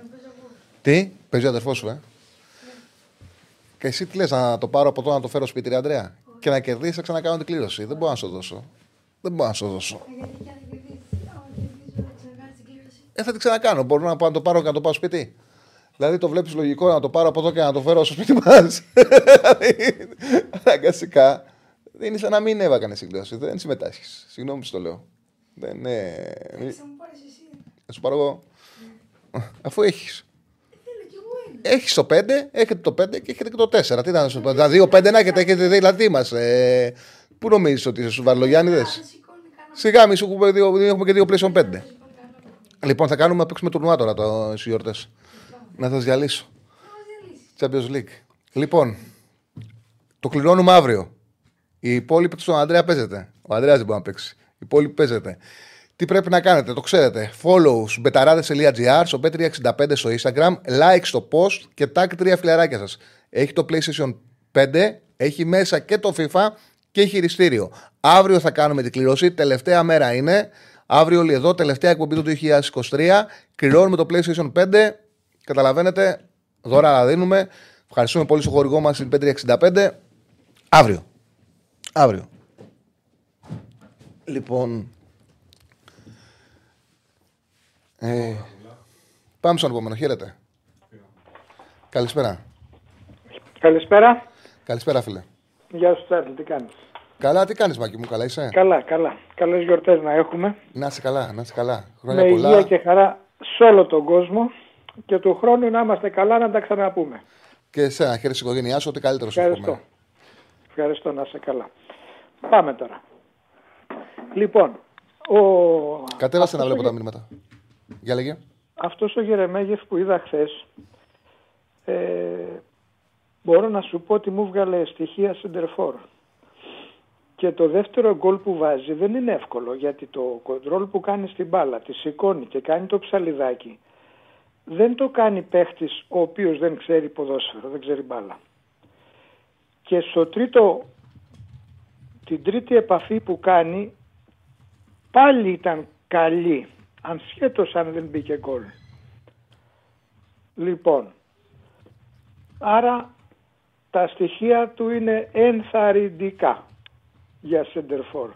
Τώρα το τι θα, θα μου πεις γιατί μιλάς για τον Παναθηναϊκό και δεν μιλάς για τον Ολυμπιακό. Θα μιλήσω αμέσως μετά για τον Ολυμπιακό. Αλλά επειδή ήταν η πρώτη φορά που τον είδα έτσι, σε λίγο μεγαλύτερο χρονικό διάστημα και είδα τα στοιχεία αυτά που πρέπει να έχει ένα σεντερφόρ γιατί γι' αυτό στέκομαι σε αυτόν. Καλά, ο Ιωαννίδης έχει παρουσιάσει τρομερή εξέλιξη.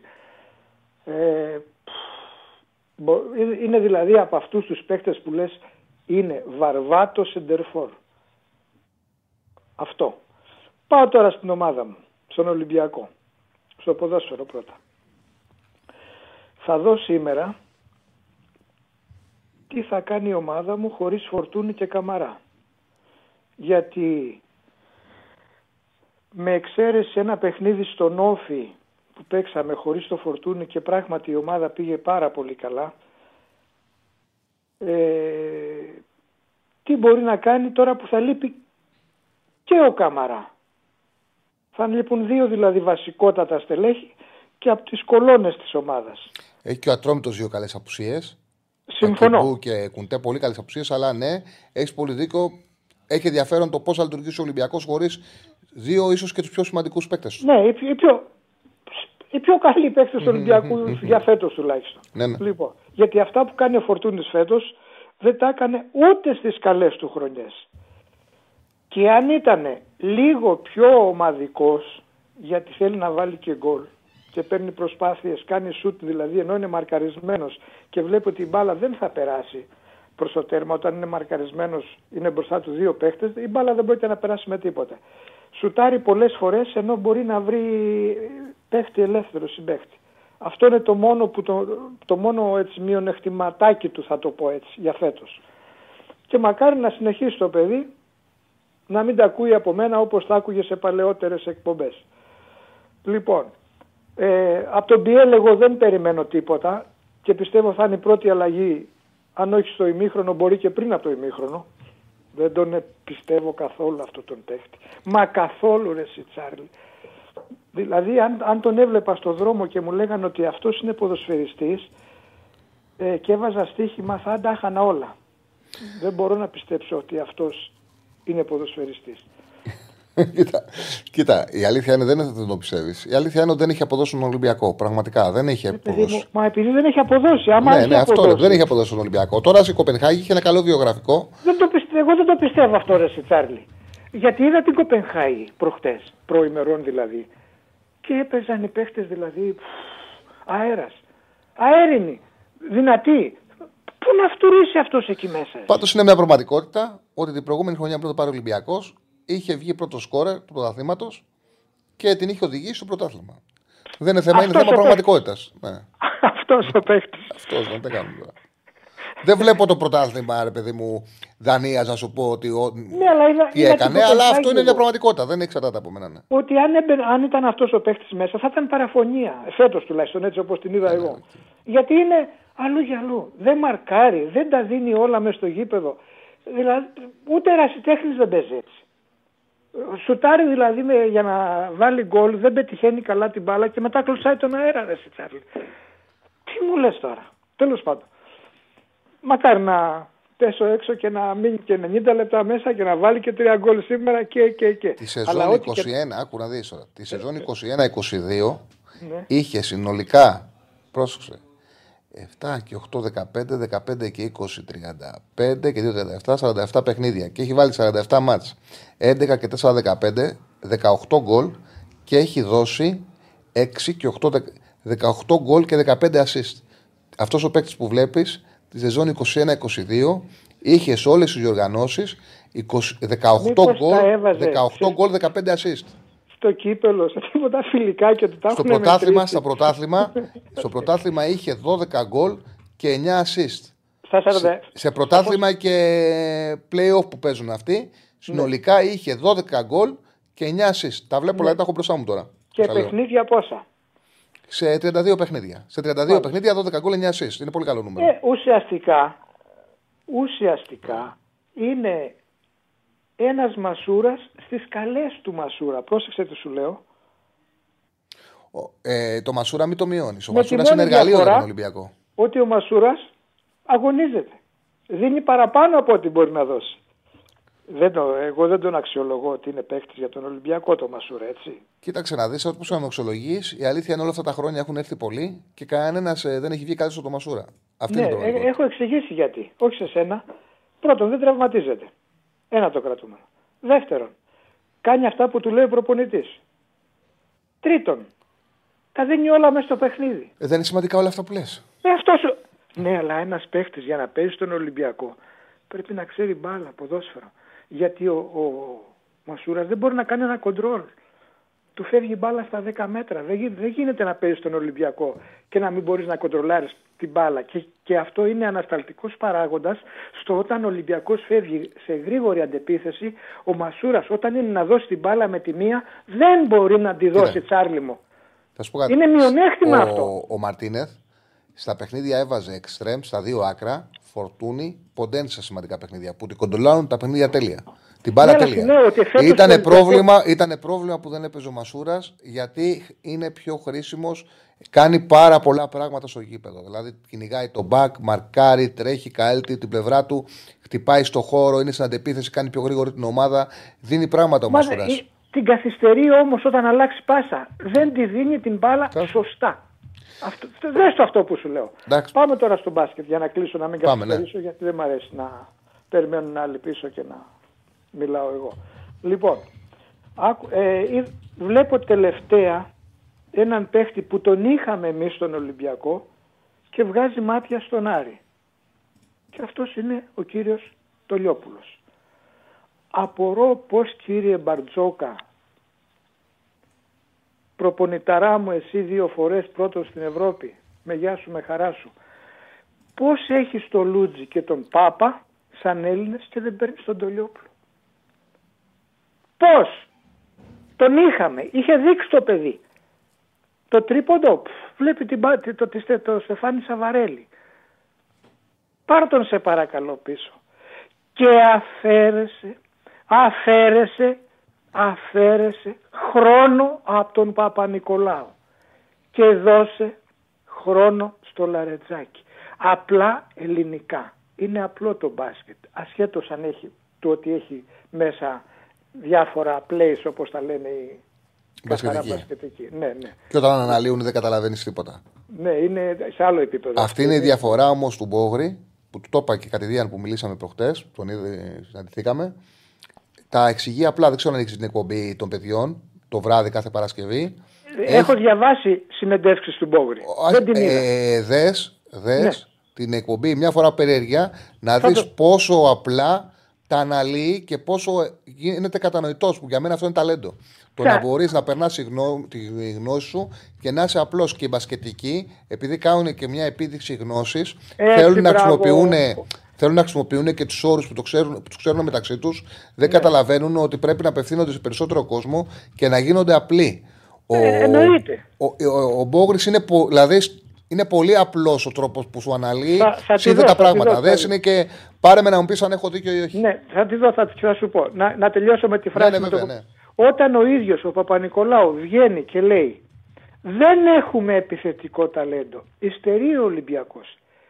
Και μάλιστα έβαλε και τον εαυτό του μέσα. Ότι στην επίθεση δεν τα καταφέρνει. Μάλιστα ανέφερε και συγκεκριμένο παιχνίδι. Ακούω ρε εσύ Τσάρλι δημοσιογράφους να λένε πρέπει στο τε- τελευταίο δεκάλεπτο να παίζει ο Παπα-Νικολάου. Να κάνει τι; Τι να κάνει; Με 26% 27 τρίποντο. της. Πώς; Και με 6 πόντους μέσω όρο ρε σε Τσάρλι. Δηλαδή αν τον βάλεις και δεν βάλεις τον Κάναν μέσα ή τον Πίτερς που είναι τριποντάκι γιατί να βάλει ή το Λαρετζάκι γιατί να, πει, να μπει αυτός μέσα; Λοιπόν, καλή συνέχεια και καλές γιορτές. Α σου έχω ευχάριστο. Διαβάζω πρώτη είδηση ότι έκλεισε στην Ατλέτικο Μινέιρο ο Σκάρπα. Ο Παπα-Νικολάου δεν πάει πουθενά. Α, δεν ξέρω. Θυμά... Θυμάσαι τι σου είχα πει για το Σκάρπα όταν τον πρώτο είδα. Τον είχες πει σκα- σκα- σκα- Σκάρπα; Πώς τον έχει πει; Σκράπα. Σκα- Σκράπα, μπράβο, Σκράπα. Σκράπα. Και αφού λοιπόν ανέφερες αυτό, διάβασα τα στατιστικά του όλα Τσάρλι είναι από κόρνερ, η assist από κόρνερ και από φάουλ. Ε, δεν είναι assist αυτές Τσάρλι μου ουσιαστικά. Assist είναι να δώσει να έχεις την μπάλα Σε έξω από την ροή, περιοχή. σε ροή αγώνα. Έτσι, μπράβο. Αυτό. Λοιπόν, έλα μου. Καλή συνέχεια. Σε ευχαριστώ πολύ. Γεια, γεια. Ε, λοιπόν, λέει ένας φίλος, ο Μπόξ χρησιμοποιεί αθλητικούς όρους, αστολέ και συστήματα, αλλά τα δείχνει στο τάμπλετ ταυτόχρονα. Ναι, τα δείχνει και στο τάμπλετ, ναι. Ε, Όντως είναι, είναι το slagger, το pick and roll, το cut ε, του, του fat belly. Δεν το ξέρω, πρώτη φορά το ακούω. Το CAT και το Fat Belly. Α, ναι. Είναι συστήματα Ναι, τα ναι, έχω ναι. παρακολουθήσει. Εγώ είμαι πολύ μεγάλος φαν. Ναι, ναι, είναι ωραία εκπομπή. Ναι, τα Ακόμα καλή και ωραία. αν δεν το δω live, το βάζω την επόμενη μέρα Σάββατο και το παρακολουθώ. Μμμ, Μπράβο. Όχι, είναι ωραία εκπομπή και είναι, είναι ε, πολύ ταλαντούχος. Είναι πολύ καλός σε αυτό που κάνει. Σε αυτό που κάνει. Όχι στο μπάσκετ. Όχι, εντάξει. έχει την Στο καριέρα. show που Έχει την, κα- παρουσιάζει όχι, την εκπομπή. έχει την καριέρα. Έχει τρομερή καριέρα. Έχει κάνει καριέρα και στο εξωτερικό πήγε και διέπρεψε πλα- πέρα την πλάκα που κάνουμε. Λοιπόν, πρώτη φορά λέει: Ακούω ότι έχει θέμα με τον Παπανικολάου. Ναι, εντάξει, οκ. Εντάξει, αυτό είναι το ωραίο. Του Μάκη είναι ωραίο, αυτό είναι το ωραίο του Μάκη. Ε, Με ευγένεια μιλάει, πώς λένε, είτε συμφωνούμε είτε όχι, την άποψη του. Αυτό είναι το σημαντικό, να έχει ο καθένας την άποψή του και να κάνει και κριτική. Ακόμα καλύτερα να κάνει κριτική στην ομάδα σου. Νομίζω ότι έχει μεγαλύτερο ενδιαφέρον να ακούμε κάποιον ο οποίος κάνει κριτική στην ομάδα του όταν βγαίνει, παρά να ακούμε κάποιον ο οποίος αποθέωνει την ομάδα του. Αυτό πιστεύω εγώ, άσχετα αν κάποιος τον ακούει που είναι φίλος του Ολυμπιακού και τον ενοχλείται. Είτε συμφωνείς είτε όχι έτσι. Λοιπόν, είναι και 19, έχουμε άλλη γραμμή; Ο, 10 με 12 είναι ο Ράγκα σήμερα. Δεν θα πέσει πάνω στα παιχνίδια. Δεν έχουν σήμερα τα παιδιά, ε, τα παιδιά εκπομπή. Έχει ο Ραγκάτσι 10 με 12. Οπότε τι πιο ωραίο, τελειώνουν τα παιχνίδια και βλέπετε Ραγκάτσι. 10 με 12 ο Ραγκάτσι θα έχει εκπομπή μετά τα ματς. Ε, δεν χάνεται. Εμείς έχουμε ένα δεκαλεπτάκι. Ωραία, να ανοίξουμε λίγο το, Bet- την Bet365, να δούμε λίγο, να, να μιλήσουμε σχηματικά. Παραμένει το ΠΑΣ Γιάννενα Παναιτωλικός 0-0 στο 60 λεπτό. Ε, λοιπόν, να, δω, ε, να δούμε λίγο για Super League τα παιχνίδια. Πανσεραϊκός ΑΕΚ 5. Κοιτάξτε να δείτε. Πιστεύω. Ποια είναι η άποψή μου. Όπως λέγαμε το Πανσεραϊκό να, παίξ- να παίζει με τον ε, Ολυμπιακό που παίξε σφιχτά, έπαιξε σε χαμηλά μέτρα. Έπαιξε αρκετά σκληρά για το 0-0. Ε, θυμάμαι και πώς αντιμετώπισε και τα μάτς στο πρώτο γύρο με τον Ολυμπιακό και με την ΑΕΚ. Νομίζω ότι ο Πανσεραϊκός θα παίξει σήμερα ο Γκαρσία επειδή βλέπει ότι είναι καλή του ομάδα. Θα παίξει πάλι σφιχτά, θα παίξει πάλι σε χαμηλά μέτρα. Έχει τον Άλεξ να κοιτάξει να κάνει τη ζημιά με μια αντεπίθεση. Νομίζω το, το παιχνίδι θα πάει χαμηλά. Ε, εγώ αν επέλεγα από Super League, αν επέλεγα κάτι για το Πασαραϊκό ΑΕΚ, νομίζω ότι η ΑΕΚ θα ψάξει να βρει μια νίκη όπως αυτή που βρήκε ο Ολυμπιακός, δηλαδή στο 0-1. Το under 2,5 με πιθανότητες να μείνει το match 0-0-1, ένα αγκελάρι, να το πάρει 0-1, να το πάρει 0-2, είναι 2-15. Δεν βλέπω να πηγαίνει ψηλά το σκορ αυτό. Πιστεύω θα πάει χαμηλά. Έτσι, μιλώντας για όλα τα ελληνικά παιχνίδια, δεν λέω ότι είναι επιλογή να το ποντάρουμε. Λέω ότι άμα το επέλεγα, θα το επέλεγα χαμηλά.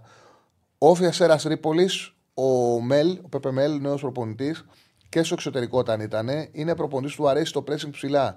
Δεν έχει καμία σχέση ο Νταμπράουσκας με το Μέλ. Πήρα έναν προπονητή που παίζει σαν να παίζει το αντίθετο ποδόσφαιρο από τον ε, Νταμπράουσκας.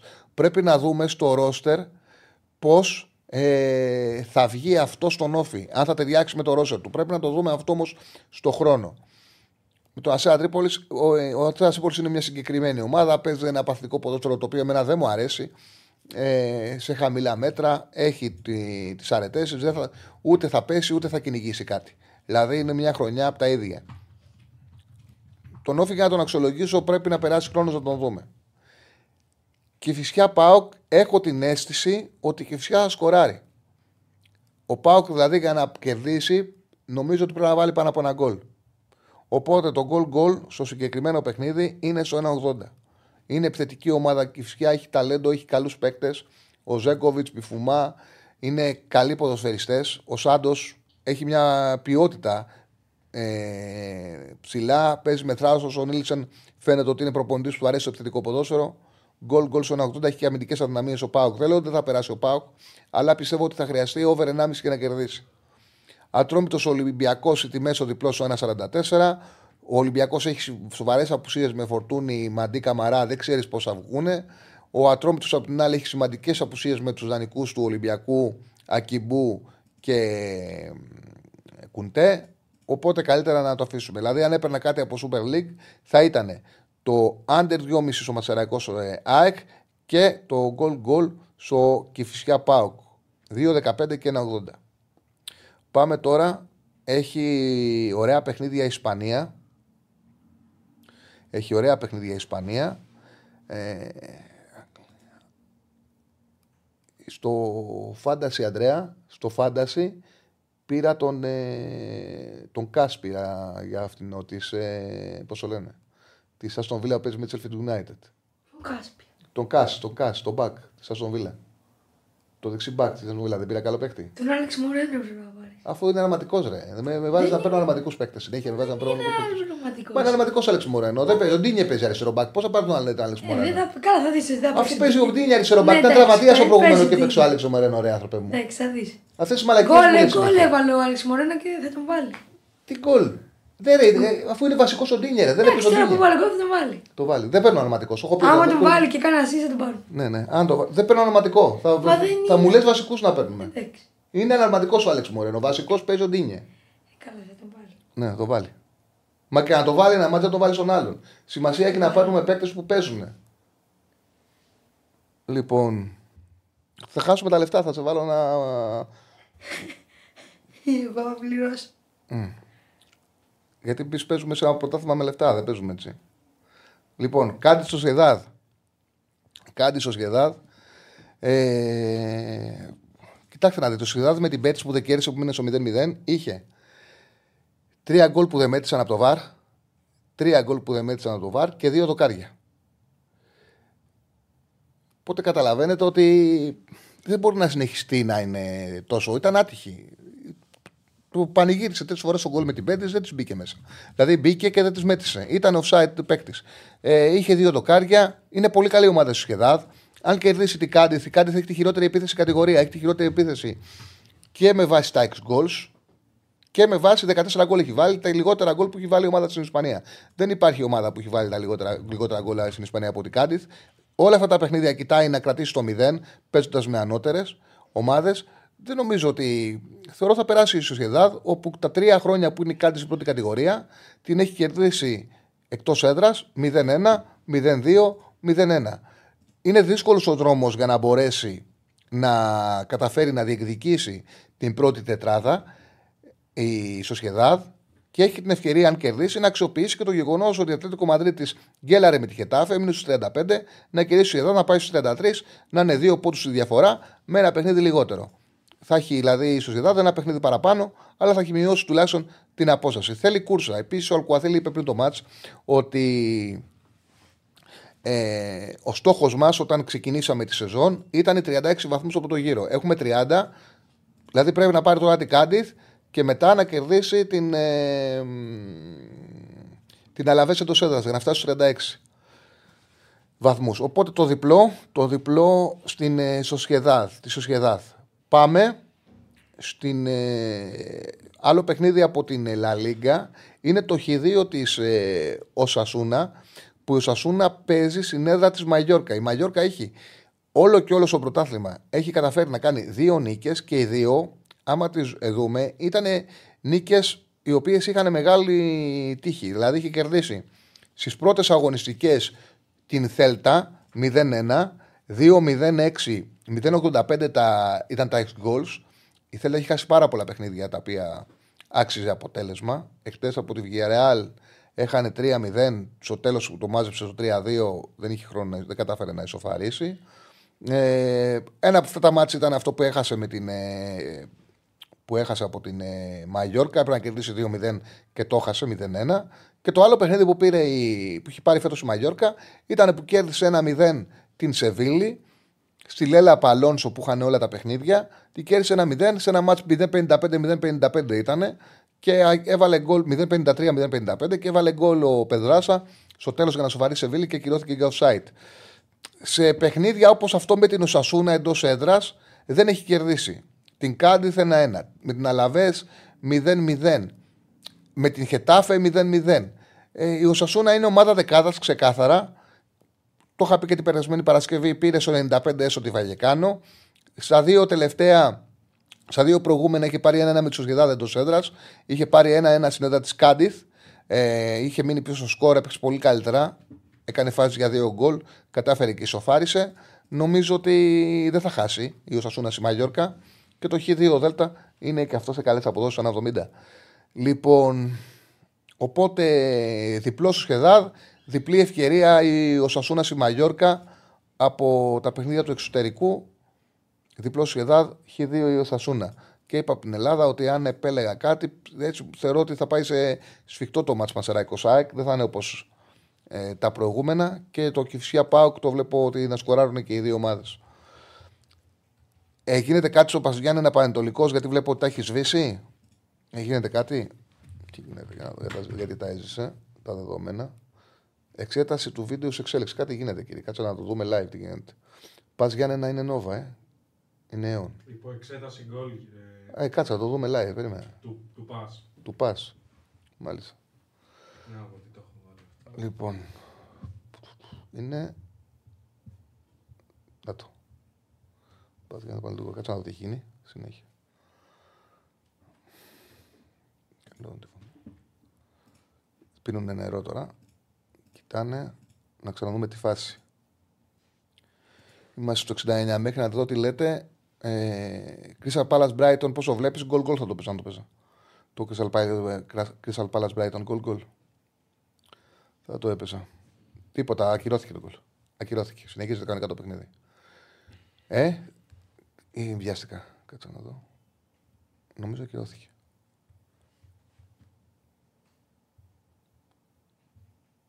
Όχι, δεν έχει ξεκινήσει ακόμα. Ακόμα το σκέφτονται. Όχι, πρέπει να το ανοίξαν. Το ανοίξαν, εντάξει. 0-0 ακυρώθηκε. Λοιπόν, αυτά. Σας ευχαριστώ πάρα πολύ για την ακρόαση, για την επικοινωνία και για την ε, θέαση. Ε, Στέφανε, ωραία πήγαμε και σήμερα. Αύριο, τελευταία εκπομπή του χρόνου και τη χειρόνα γκολ γκολ θα την έπαιζα. Πιστεύω ότι η Μπέτη θα σκοράρει. Φίλε που με ρωτάς, πιστεύω ότι η Μπέτη θα σκοράρει. Η χειρόνα θα χρειαστεί πάνω από ένα μισή γκολ. Το έχει κάνει πολλές φορές. Όχι, όχι, νομίζω ότι το ακύρωσαν. Ε; Ε... Αφού άνοιξαν τις τιμές κανονικά. Κάνω λάθος. Το... Περίμενε. Δηλαδή μπήκε αλλαγή. Μπήκε αλλαγή, κάτι το έχω ανοίξει. Περίμενε. Αλλαγές κάνει, μπαίνει ο Μαυρίας τώρα. Στο 20 λεπτό. 0-0, ναι, αφού ξεκίνησε το παιχνίδι, κάνουν αλλαγές. Λοιπόν, αύριο, τελευταία εκπομπή του χρόνου, τελευταία εκπομπή σε αυτό το στούντιο. Οπότε είναι συλλεκτική, πρέπει να την παρακολουθήσετε. Κληρώνουμε το PlayStation 5 αύριο. Ε, και θα επιστρέψουμε. Κανονικά στην ώρα μας, 5 η ώρα, 5 με 7 και θα επιστρέψουμε σε νέο στούντιο στις 4 ε, Ιανουαρίου. Θα έχουμε μια μικρή άδεια, ένα μικρό κενό. Θα επιστρέψουμε 4 Ιανουαρίου. Αύριο έχουμε κανονικά βέβαια εκπομπή 5 με 7. Καλή συνέχεια.